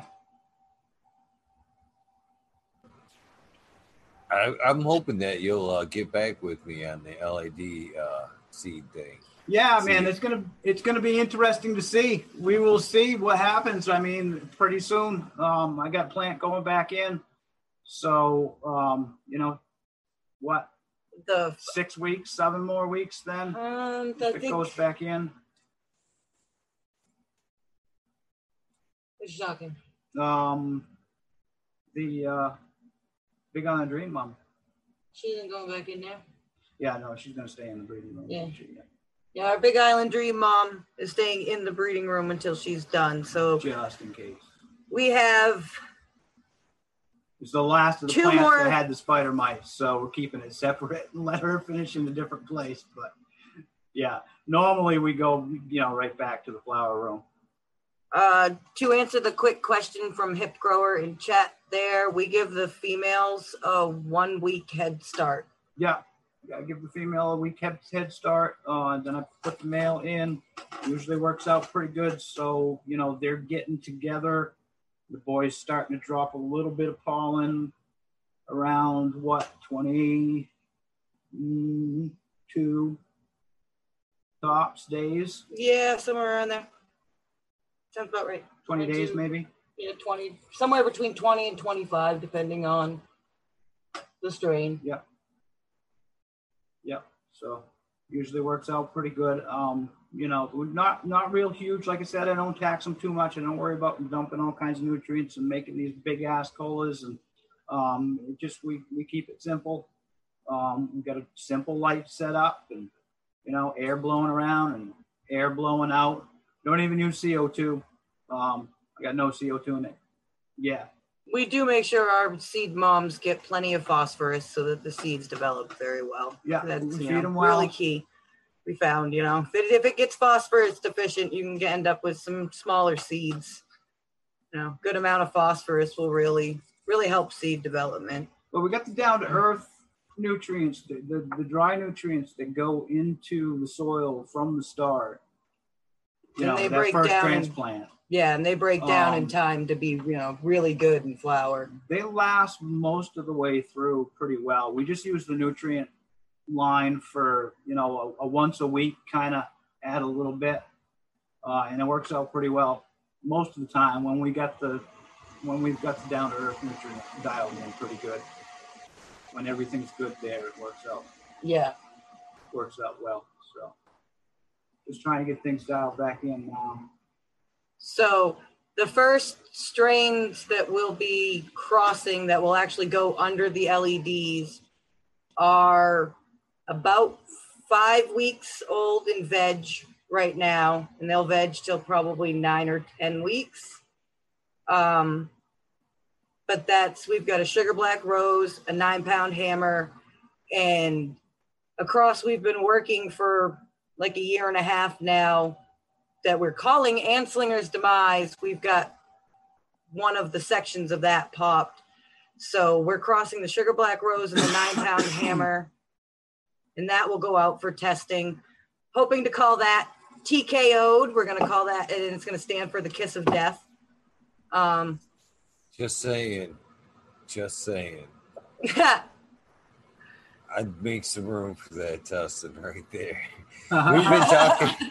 Nice. We've been talking a lot lately about that Sugar Black Rose, and I've been running the 9-pound hammer for quite some time. And so the cross of those two sounds very interesting. Nice, yeah. Nice cross there. Nice cross. Yeah, we love Jinx's 9-pound. Trying to work it into a couple other things. It's getting worked into that Anslinger's Demise. Anslinger's Demise was I thought of the name probably 6 years ago. Fada Mike, I don't know if he's still in here, but he knows who Harry Anslinger was. He's the one that started this whole damn mess. I don't mean to take away from you. So I came up with the name, and I said, you know, I'm gonna put some of my favorite plants into this strain and call it Anslinger's Demise. I haven't even released it yet, dude, and I put it up on Seed Finder just to hold the freaking name, throw the name out there, because like I said, I came up with this name like 5 or 6 years ago. And isn't that the worst when, you know, we come up with these cool names every once in a while. We'll go, we should take this and cross it with stone as hell, you know, one night and going, we should take this and cross it with that, and we can call it this. And, you know, it's a cool name and it fits perfectly. And then you find out somebody comes along and, you know, that the name's already used, and it's like, fuck, you know, the name game sucks. So we just had this happen to us. We created a strain. We decided to call some across Ronin, and we just found out it's already been taken now too. We looked it up and didn't see anybody had used it, and now I've seen this Ronin OG and another one called the Ronin. Fuck, now we got to go back and figure out another name, but or not, you know, maybe we just kick it out and whatever. Right, doesn't become a strain. Oh well, but that happens sometimes. It depends on the strain, you know. It depends on testing, man. Testing's so freaking important, and it's such a bone of contention, I guess. I don't know how else to put it. You know, it's tough to find good testers. Before you get sidetracked on the tester thing, the work you did for Sob, man, wow. You know, good testers are hard to find. Yeah. That kind of stuff is hard. Everybody wants to be a tester, but 80% of them cut and run. I know a good network of testers if you're looking for passionate testers that are serious about data. Absolutely. A fucking awesome group of testers that's we've worked and been in the same circles for years, and we all respect each other's results. And there's the reason why we're all in each other's chats. So if you want, if you ever need some serious testers that will give you good results, I could help you out there. Just nice, nice. Yeah, we find a few. We find them here and there, and we try and hang on to them for as long as we can, because a big percentage will cut and run, or they give you a little bit of information, but they never really fill out the strain report at the end. Or they just hit you up and want just something to add to their damn vault, and they never have any intentions on running that shit. They just want to just pack their little bank. And I know how they work. Yeah, absolutely. Yeah. The way I see it, if they're nice enough to take the time to go do the work and they believe in it enough to fucking send it to me and shit, more times than not, I'm gonna make fucking room for it. Yeah. You know what I mean? And if I tell somebody I'm gonna run it, I've never fucking told somebody I was gonna run something and never ran that shit. Not done it. That's an insult. It's. Just to put that goodness and what packs I bought now, I have a lot of fucking packs I bought and then put aside. That's different. I've spent my own damn money on that. Exactly. It's not something that somebody's entrusted me to give my opinion for, and I have gave my word that I'm going to do that shit. If somebody's going to take that responsibility and take that pack, that's the least they could do is run and give you their honest opinion. Anyway, that's my opinion on that shit. Yeah, exactly. So it's tough, but we find good testers here and there. We try and hang on to them, and it's filling out that report at the end. That's all we really ask. A little bit of here and there on Instagram. Awesome. We always appreciate people willing to post. Absolutely love it when people shout us out. We're struggling to get up. I mean, the number of craft breeders that are popping up is insane. So we're in a sea. I think you're being super nice with the craft breeders. we're in a sea of bullshit. So we're over here. We're trying to get seen. And try and stand by our product and put out a decent, something we've worked for at least a few generations. I like to do a couple of back crosses with the original, and keep those traits that I found in the original, winning traits that I liked, keep those continued on down the line. So, just try and do it right. And I respect other breeders that do it right. I absolutely, truly believe in open source breeding. I think we should share the plant. Nobody owns it. If you got something of ours, you want to cross it with something, please do. Yeah, awesome. Please just credit us. That's all we ask is just, hey. If somebody asks, where'd you get that Berry Lights? Oh, that's Kineo's Genetics. Yeah, exactly. So. Only fair. That's only fair that you get, you're marking that line. Yeah, thank you. A tip of the hat. You know what I mean? We found some nice shit here, Right. Exactly. We hate these, the idea that people have, that's my strain. You can't breed with that. Dude, where'd you get the two that you bred together to make that?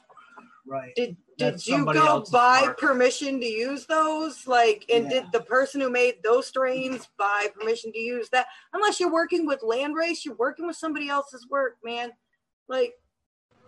Well, we kind of control that on ourselves, really, and that should be controlled by you guys in general. If you want to fucking control that, you should hold it and you don't release it for a little while. You know what I mean? That's usually how I see how it works. You dish it out. to testers, and they should be doing their thing with it. And then you guys are kind of spreading the love around samples to getting it known.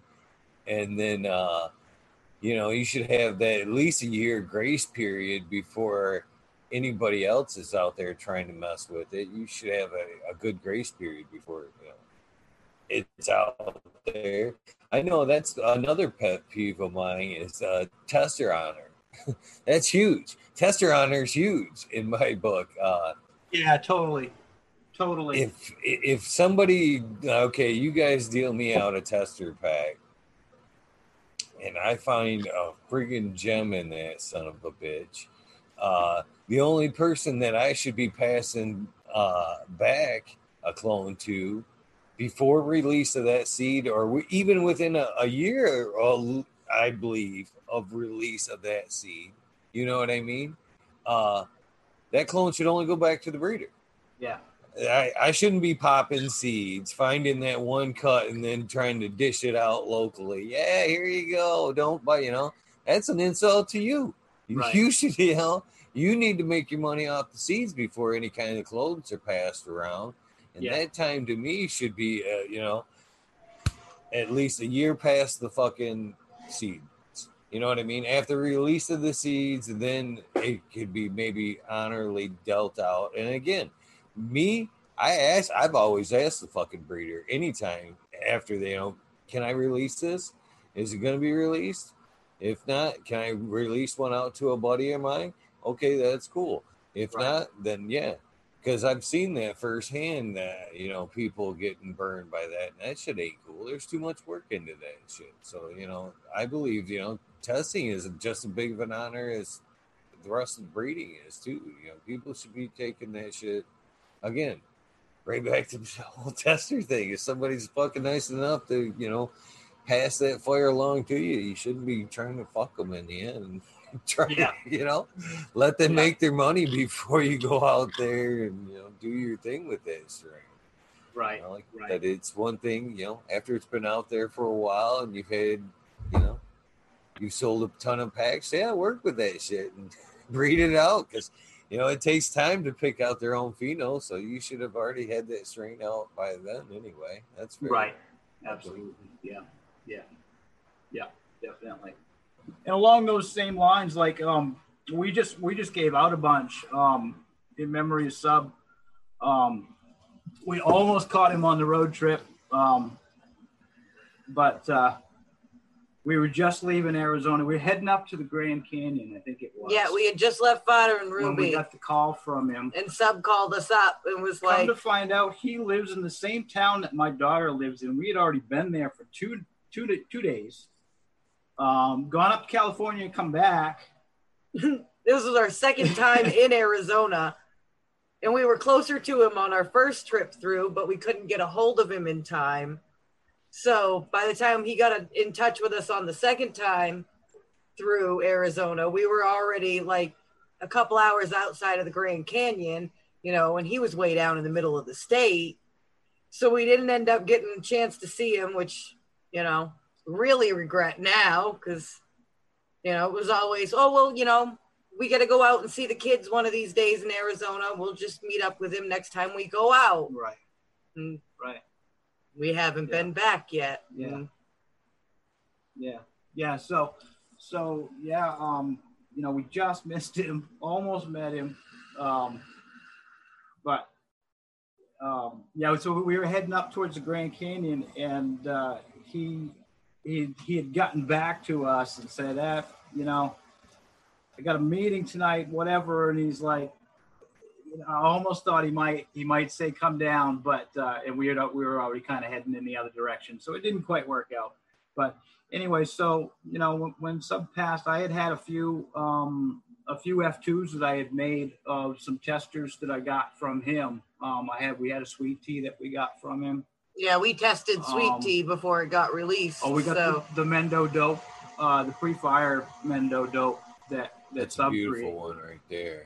Yeah, sweet tea was very good. You know, I hats off to sweet tea, but the Mendo dope was a nice, pretty. It was a pretty flower. Yeah, oh, beautiful. We had fun growing it. Definitely. We still got, we kept a lot of those. The sweet tea I decided to give away, gave away most of those F2s that I made. You know, it's not something like you were saying, it's not something that I would ever sell because it's not my work. You know, if I just F2 something that somebody else made, then it's their work. It's not mine, you know, I couldn't take money for that.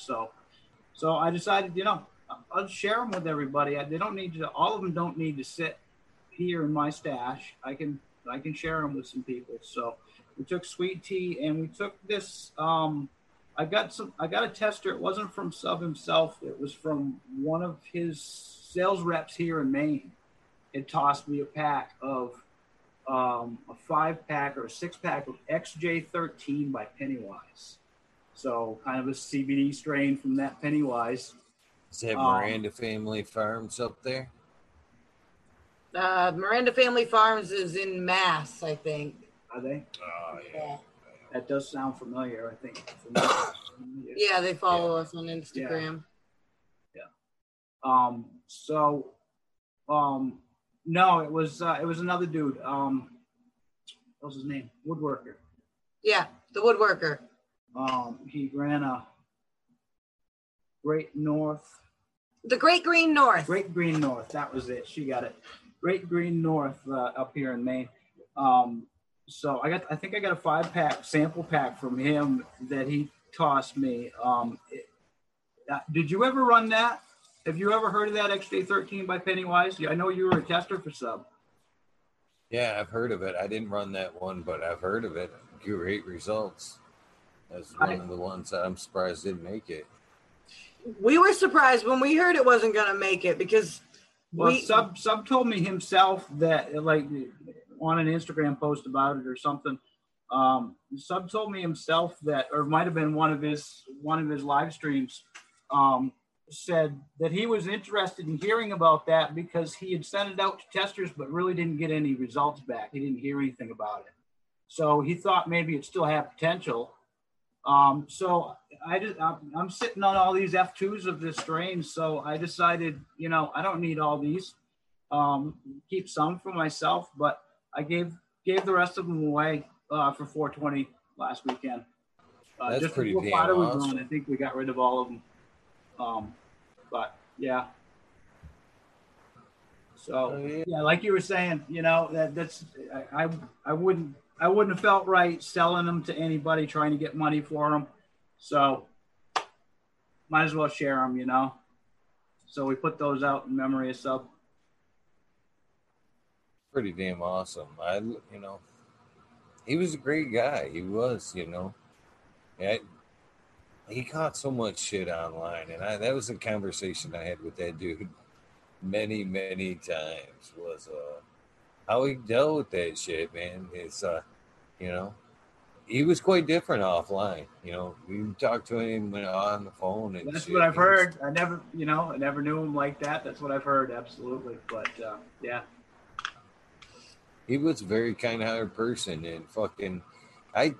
That was one of the bitches about, you know, Sub is he always dealt out so many free seeds, and everybody was always quick to take them. But, you know, again, that feedback was very rare. You know, the people are quick to just take them and, you know, oh, Sub gave me a pack and, you know, never give back that feedback. But come on, man, he took the time to make the seeds and fucking go to the post office, buy the damn envelope and send them to you, and you can't even fucking get back with them and fucking go, hey, it was bomb, you fucking wrecked my garden, you know. Jesus, you know, you gotta get back some feedback, you know, one way or another. Hell, if that's the reason why you didn't, you know, give the feedback, that's still in its fucking self-feedback, god damn it, you know what I mean? Right. There's nothing worse than fucking silence all in itself, but, you know. Exactly. He deserves all the props he gets. He did a lot more for the community than, you know, all them naysayers that tried to drag him down, fucking give him credit for it.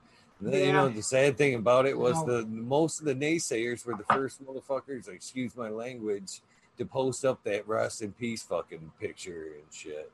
Oh, yeah. Poor sub. Them were the same ones that were you'd see on their fucking streams, fucking tossing rocks. Ugh. Ugh. Yeah. It pisses me off because he was such a. He was a fucking great dude. It didn't. So I'm really honored that you're doing that. That's super cool. It's we had a, you know, I'm actually sitting on a bunch of packs, like 57. Well, I gave some away on 420. And, you know, I was sitting on them. I said this last night. I was sitting on them and I was thinking, you know what's, you know. And I thought, you know what? That's the best way to honor the man is to fucking not keep him in that case, but to fucking get him out there and fucking get going. And that's my stance on what I've got too. Is I could recreate, try to do that and recreate and give away seeds, but I don't even want to do that. I think I would rather pop them babies, do my pheno hunt, and just flood as many clones out around here as I could to people that wanted them, and hopefully, you know, good homes in case I ever want to grab one back, that I could grab one of them gems back, and because can't keep them all. Of course, I might keep a seed or two on every run, but you know, yeah. But I think that's what I want to do with mine too: is pop them and just give away clones here and there. You know, I don't want to go through the hassle of making seeds, so that's just an easier way for me. And then Star Delta 9, who was another close friend, was in chat the other night. She was talking about, she had packs. She didn't know what to do. She wanted to save them or whatever. And I told her, you can always keep that pack. You can keep the cover as memory, you know, but crack them beans and keep that legend alive. That's the way to honor the man, is to get that plant going. I was in chat. I remember you said that. Absolutely. I'm glad you're watching, man. Absolutely. I'm super stoked you fucking watching. I have since Fada was on. You know, Fada's good people. Fada Mike is good people, and you know, so since he was on, I've been. I remember your name from, you know, sub show a couple years ago, even, you know, 2, 3, 4 years ago. Yeah, oh yeah. I've known sub for probably close to 10 years. Yeah, I've been working and around sub. So yeah. So you had Fada on, and you know, he was talking us up a bit, and then you hit us up to come on, and yeah, hell yeah. I'm super glad that he was able to put us together. You know, that's what, you know, good communities do. You know, we should be pulling each other up as we come up. You know, that's what makes the world go around. You know, if everybody did that, it'd be a fucking amazing place. Yeah. So many people are so quick to fucking try to rush in the front of the head of the line and fucking trip everybody along the way. But yeah, you know, like you're saying, like open source your shit and fucking help each other up. You know, give everybody credit along the way. Yeah. You know what I mean? That's the most important thing right there, is, you know, give everybody their dues. Yeah. We all deserve a light. Yeah, absolutely. Absolutely. We'd all be a lot better off if we worked together instead of competed against each other. Frenchie talked about that, didn't he? Mm-hmm. Yeah, we met Frenchie Cannoli in Boston 2 years ago. He wasn't there last year. 2 years ago. We had a beautiful conversation with him. And, you know, we thanked him for sharing his knowledge, because the man is always willing to go the extra mile when it comes to educating you. You know, if you stand there and ask him 10 questions, he's going to stop and answer 10 questions. And he doesn't even think twice about sharing everything and anything he can to help you become a better grower, a better hash maker, you know. Yeah, so, you know, go ahead. Sorry. I'm trying to help you out there. So we were having a conversation with him, and we thanked him for sharing knowledge, you know, and not everybody does that, you know. It's a, you know, pretty competitive world out there, and Frenchie made the statement that if you can't handle your competition knowing as much as you know, then you're in the wrong industry anyway, because your quality should speak enough for itself that you would want your competitors to be as smart as you, because what we're creating is medicine and everybody should be taking the best medicine. Nobody should have to take bad medicine, and you shouldn't want anybody to know less than you. And if you're not confident enough in yourself to want to help educate your competition, then you shouldn't even be in the industry. And I thought that was amazing. Yeah. Yeah. I have to agree. I have to agree. And it takes big people to fucking, like you said, to equal the playing field right from the beginning and say, all right, let's work. You know, let's take it now from here. And what do you got now? You know, it's huge. You know, another thing I heard you guys mention briefly when you were talking about the importance of the mail there, you reiterated exactly almost what Mr. Soul was saying the other night perfectly. Yeah, I was there for that too. Yes, Mr. Soul. Yeah. Yeah, you've had some good content. We met Mr. Soul last year at the Boston Freedom Rally. Yeah. Nice. Hell yeah. You guys are pretty awesome. I mean, it sounds like you guys, like I said, you guys know how to party, man. I ever get out that way, I think I'm going to look you guys up. Dude, we'd be honored. We met Jinx and Miss Rose 2 years ago. I think I can find some damn pictures. Oh, yeah. You can. I've been honored to meet him a few times, too. He'll be on for the 5th. Now I'm on a picture hunt for pictures of us with, you know, or the people that we've met along the way. So many great people. You know, that's the other thing about the people in the cannabis industry. And I don't know if you can compare. You should be able to compare it to the rock and roll side. I mean, how does cannabis people versus, people in the rock industry are, how are they like approachable from one to the other? I know anybody that I've looked up to in the cannabis industry and wanted to walk up to, they've been like, yeah, come here, fucking, you know, take picture, whatever. But is it the same way? And like, was it the same way for you in the music industry? Were they that friendly? The music industry is kind of a hit or miss moment. It depends on the person, the band. Their ego. Their ego has a lot of play. Being a female, it's a very male-dominated industry, including the photographer's pit. There are not a lot of females in the photography pit, especially in the rock scene, because if you can't take, you know, a foot to the head, you know, from a mosh pit behind you, you don't belong in the photographer's pit because it's going to happen. So there's not a lot of females down there very often, but I'm nearly 6 feet tall. I tend to hold my own.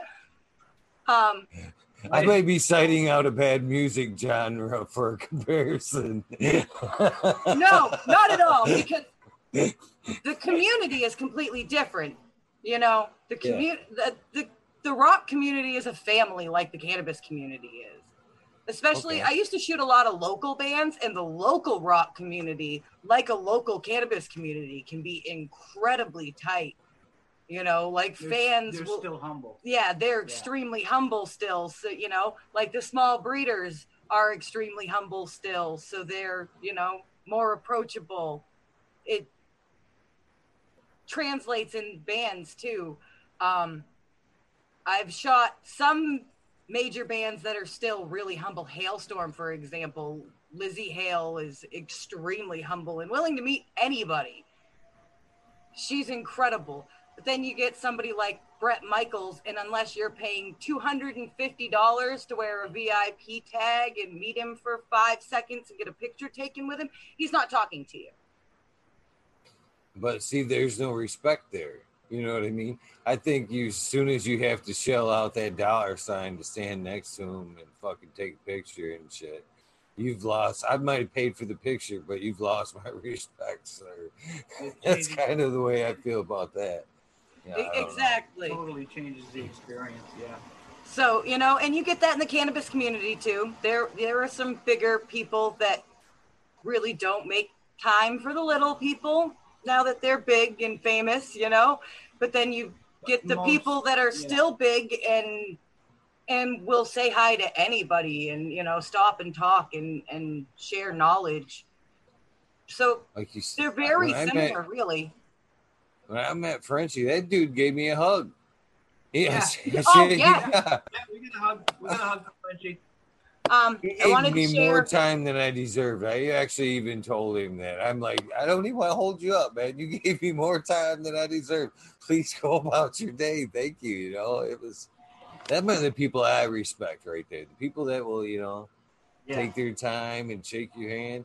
I'll support your products, and I'll be a fan for a long time. But that, like I said, you change that around, and that might be the last album or pack of seeds or whatever it is I buy. You know, I might have respect for what you've done, but I may have lost respect for you for the person. I guess I don't know. Exactly. Yeah, yep. Go ahead. So I found one thing to share, so I'm going to throw the screen up. So this right here is, that's me on stage with Mendo.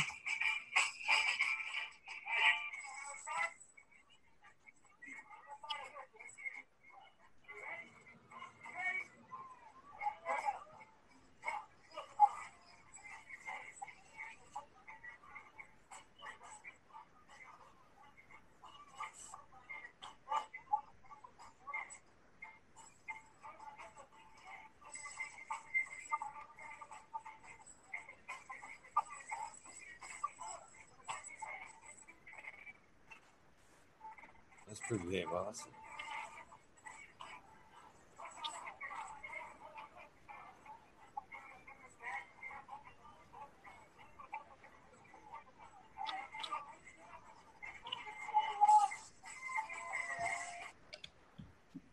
So I found that one. So I wanted to share that while I was scrolling through trying to find the videos. That was me on stage with Mendo last year. That's pretty damn cool.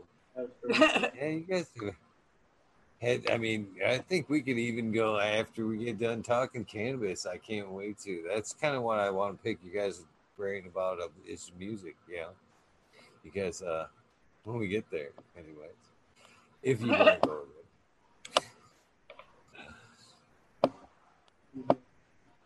So how many strains do you have available right now? If they ventured off to your site and wanted to how many strains can they find? We got 11, right? I think 11 released right now. Let's see. That's admirable. Yeah. Kineo's Lights, Big Lights, Berry Lights, Kineo's Cheese. Those are the 4 Kineo's originals. Northern White Rhino, Morbid, Mom, Puckerberry Knockout, Black Cherry Surprise is an extremely limited edition that I think one seed bank has one pack left. There's a couple packs left out there, I think, but yeah. Mom, do that. Yeah, I think I said Mom. Hang on, I'm gonna cheat. So like 10 or 11 maybe right now. A bunch more we could do, but we got to see more testing. We've a couple of, 1 or 2 grows coming back isn't enough for me if we haven't run it too much ourselves. If we've been running it all along, we know what we're looking for, and if we're seeing it pretty consistently, then we're happy with that choice. It's getting tester feedback back more than just a couple of runs, to make some sort of decision on what to do with the plant. Is it going back to the breeding room for another shot? Try and pull something out a little bit more. It needs a little heavier, a little bit better structure or something. or, you know, you're looking to pull a color out a little bit more, you know. So I'm working with a purple now, Midnight Sky, we're calling it. So, you know, just trying to pull the purples out in it and do it consistently, you know, bring it out enough filial generations that it's going to be consistently purple. So we'll keep working it until it gets there. So it's putting in the time. This is trying to get it right. This one has been in testing for a little while. It's probably going to be the closest one to being released from us in the near future. This is our Citrus Explosion tester. This is a progression shot of the growth from one of our testers. It's absolutely beautiful, frosty. And there's a comment over here from one of our other testers that says theirs looks absolutely identical to this, and that's what we love to hear. You know, if we've got testers that can see each other's grows and say, mine looks exactly like that, then we know we've done something right. So we're starting to get a few of those back now here and there. So we're making some decisions on some of those. A lot of them we're bringing back to breeding, honestly. I mean, we put our last round of testers, we probably had, what, 8 strains, babe? Yeah. Total go out to, you know, to random people. Not random people, you know, kind of hooked up with them a little bit. And we pull them into a chat on Instagram, you know, in the DM there. And, you know, we open a chat for everybody to be able to talk and get to know each other and try and, you know, try and build a relationship with them and you know, hoping that, you know, we make some kind of connection and they'll be eager to feed us information, you know? So trying to find a good group of people to give me, you know, some good feedback. So, you know, if we can really get to that, then we could really put some stuff out, you know, but we are going to take the time, you know. Like I said, we've about 8 strains, maybe 2 of those will get released, and the rest of them are going back to the breeding room for you know, the next filial generation or whatever, maybe a back cross or something else. So just trying to pull out different characteristics and, you know, things that fit the name or... Right? Yeah. I mean, that's Citrus Explosion. If we didn't have every tester tell us that it made their room reek of oranges and lemons, then it would go back to the breeding room for more orange and lemon terpenes, you know, because that's what the name implies. That's what it better do. Yeah. So just, yeah, trying to do it right as far as that goes. Well, I'm sure you guys, like I said before, I don't doubt at all. From just hearing you guys talk about your guys' store, you know, just tells me a lot about your breeding ethics before you even got into breeding. You're going to take that, like I said before, you're going to take that kind of pride standing behind somebody else's products. I'm sure what you guys are going to put forth is nothing but good stuff. So, I, you know, I wouldn't flinch taking buying one of your guys' packs already, and that's another thing I think is great about you guys coming out here and coming on is getting to know the breeder is huge to me. You know, I like to know what kind of person I'm working with, and you know what kind of love they have for the plant. And like I said, you know, you don't get to hear this side of the quality that often. You know what I mean? There's a lot of pollen chuckers out there. And they may come on, and what are they going to just tell you? They may not tell you the time they took in finding them studs or whatever. They're just going to be like, yeah, I do this in there, and, you know, I got these seeds available. And that's going to show. That's going to show. And everybody that's watching that is going to be like. And it's sad sometimes, too. You know, you look at it, and they've got, you know, 20,000 followers on Instagram or something. You know they're selling packs. And it's like, fuck, man, you know? I'm trying to do it right. And be decent, and you know, these are the guys that are killing it and making all kinds of money. But you know, we'll get there. I know it takes time. You know, Like I said, I tried to get the brand out there about 2016 when I felt comfortable with being able to mail seeds, not get busted for it, you know.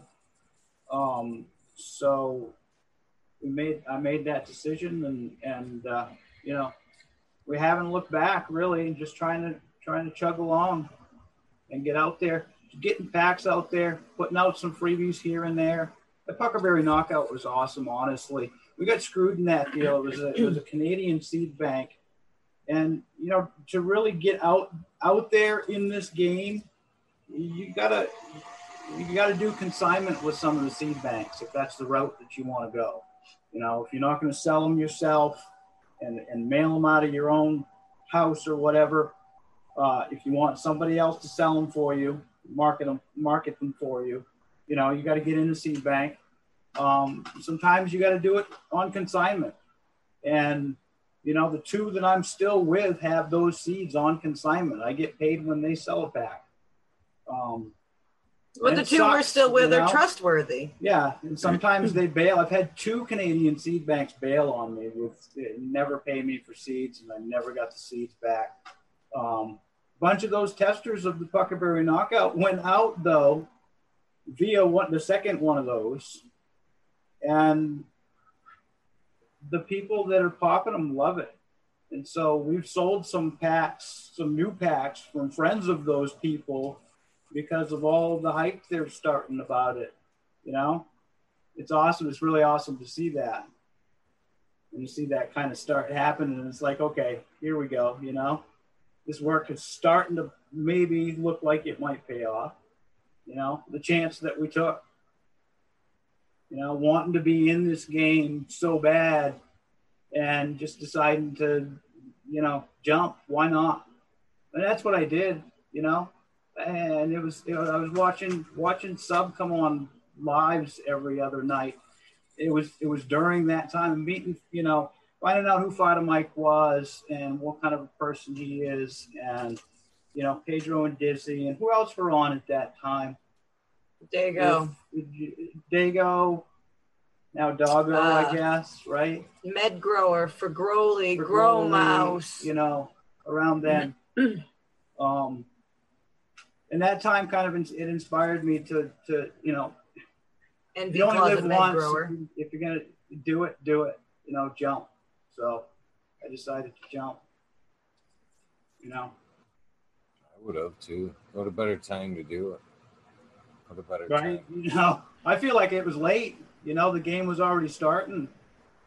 It was already rolling. It's just getting going. Yeah. It's just getting going. Just gaining momentum here on this thing, I think. That's the thing too. That's, you know, people like yourself, the more seeds that get out there, the more people that get growing, the less likely they're going to be able to shut the door on this damn thing. You know, when everybody's got a couple plants in the garden, they're definitely, they're not going to shut the door on us. That's for sure. They'll never be able to shut the door. Right. Well, and that's the thing too. And you know, we're competing and you got the whole, we're just producing regular seeds. You know, we're a small craft breeder producing regulars, period. And we hear it all the time. The biggest question we get, got any autos? No. Got any FEMs? You got any FEMs? You know? Got any clones? No. Got any clones? Yeah. Oh, good dog. At the shop all day, every day. Clones. You guys sell clones? You mentioned the clones earlier, taking cuttings and selling them. And you got me thinking, you know, maybe we should just say screw it and do that and actually do offer clones. We know they're clean. You know, I always worry about someone buying clones and going, well, I got freaking spider mites from you, you know, blah, blah, blah, you know, or something like that. But if we know that we're clean, if we know it's clean, we should feel okay with selling clones. No, and I would actually, Sub kind of lean towards that at one point, like a license type cut, you know what I mean? Breeder select. I wouldn't have a problem like playing like an extra amount of money, say, you know, if you're paying $60 for a pack, 5-pack for seeds, paying you know, like $100, $150 for like a fucking breeder select clone that's already been narrowed down, pheno hunted. And this is the one you're telling me is going to represent what they're looking for on the pack. Yeah, it saves a shitload of time, and you're already, you know, off and racing within a couple months. You know, you can take that clone, clone it out. You can have 10 in a matter of time. You know what I mean? A lot quicker process than you would that pack of seeds. It seems like it would be well worth the jump to, you know, like I said, just get that one. Just knowing that this is the breeder's representation right here of that. It seemed worth it. Right. Yeah. That's absolutely a good thought. You got me thinking that, you know, I've been kind of stubborn about that. And we got the seeds. We don't do clones. It gives the local guys an edge up, and it spreads the legend a little bit quicker. You know what I mean? Because then it's getting out there. It's getting smoked. It's fucking, you know. Yeah.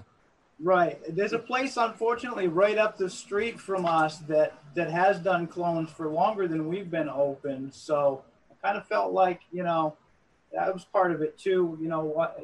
I didn't need to step on their toes if they've got clones, but you know, we know the quality that we try to work with. See, so. That's the other thing. They're offering clones, but they ain't offering your clones. So how the fuck are you stepping on their toes? You're not putting out the seeds. Offering my clone, right. Yeah, right. You ain't stepping on nobody's toes. Offering, judge, you're putting out seeds, so you know what's the difference? If you're putting out seeds and putting out clones, it's the same damn thing, really. To me, just quicker transport, quicker method, you know, means to the end there. Yeah. Yeah, totally. Yeah. Wow. Yeah. So, holy cow. We know anybody in chat here? Lots of them. Mr. Greenpot's in chat. And I grew some. Yeah, You know, if you, I'm not saying you have to, but if you guys want to play with chat, you're more than welcome to give away a pack if you wanted to, like, play a number game with them or something. Oh, do a giveaway? This is how I do it. You got to make it clear that it's U.S. only. Which we always do because we're not trying to ship Odysseys. Yeah. And we got 53 in chat right now, so I'd like just like maybe a number from like 1 to 50 or 1 to 150 or 0 to 150. God, I'm stupid. 0 to say 150, so they got, you know, a range there. And then you guys write down a number. The first one in chat to get closest to the number that you see. Or you write down, and then they could DM you for the details. That sound fair? Right. Give me a pen. I got a pen right here. We'll do a pack of Berry Lights. That one that Fada Mike's growing right now. I know he was kind of talking it up a little bit the other night when he was on. So we'll do a pack of that. Hopefully you'll find that pheno in there. Oh, Maine High Life. Grow 207, that's one of our testers right there. That's actually that Citrus Explosion picture that I just shared. She literally just missed it. So I'm going to reshare it because she's sitting in there. Well, she can always go back and rewatch. Please go back and rewatch. So, yeah. Oh, yeah. That Citrus Explosion tester right there was grown by Maine High Life, Grow 207 in the chat right now. She did an absolutely amazing job with it. Yeah, that one's looking good. Looking really good. All right, am I picking the number? I think he did. Are we picking the number? Yeah, this is your show. I don't want to. Okay, something right. Between 1 and 150. 1 and 150. Am I picking it? Sure.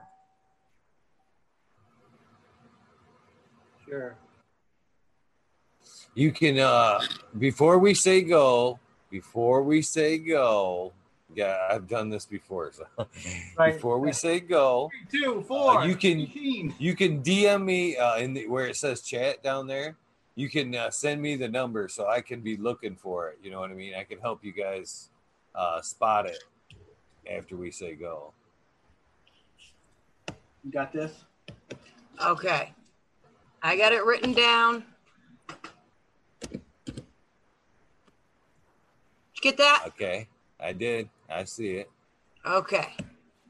So whenever you guys are ready, remember, guys, it's between 1 and 150 are the numbers. Or, yeah, 1 and 150. And when they say go, it's the first one that gets closest or dead on to the number wins. Okay? Okay. So, go. U.S. only, guys. You know this. Takes like 20 seconds or something to delay. You'll see. They ain't going to mess around.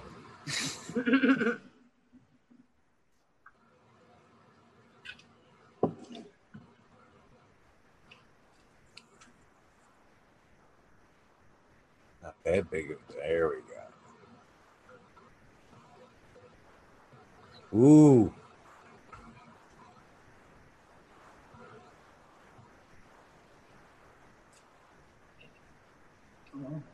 See that? We got. Yeah. Close. You guys saw that one too, right? I did. We'll let it run for say like another 30, 40 seconds. But so far we've come. Yeah. One. We know who won. If you didn't catch it, we did. You got paper over there for something. Yeah, we're good.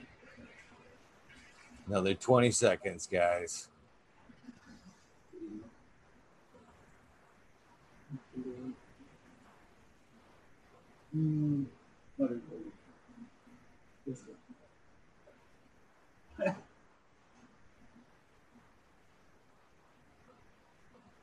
right, that's it. Yeah. All right. It's going to Mr. Green Potts because he come up with 87 and I don't know if I can... Yeah, that says, there we go, 86. So. One off gets it. One off gets it. Mr. Green Potts. Congrats, Mr. Green Potts. You can hit us. You are a lucky winner of some dank. No, I've seen Mr. Green Potts somewhere. Fada show, sub show probably. I've seen you around. You get an edge up on everybody else. Get to grow that fire before anybody else is able to get it. That's pretty awesome. Pretty damn awesome. Cool. So email. Yep. Make sure and DM them on Instagram. Yeah, that'll work. Green Pots. Instagram. Just hit us up on DM. Yeah. If you need the email, let us know, Mr. Green Pots. Yeah, it's kineogenetics@gmail.com. There you go. Gmail.com. Just spell it out. With the S is Kineo's Genetics. Oh, it's spelled out properly. That's pretty awesome, guys. No X's, for S or anything like that. Yeah. Yeah, no, it's spelled right. Yeah. That's pretty awesome. Now, do we get the story of Kineo's? Kineo. Yeah. Kineo is my dog. Yeah, she's working on a picture right now. Kineo is actually my dog. She's a 10-year-old American Pit Bull Terrier.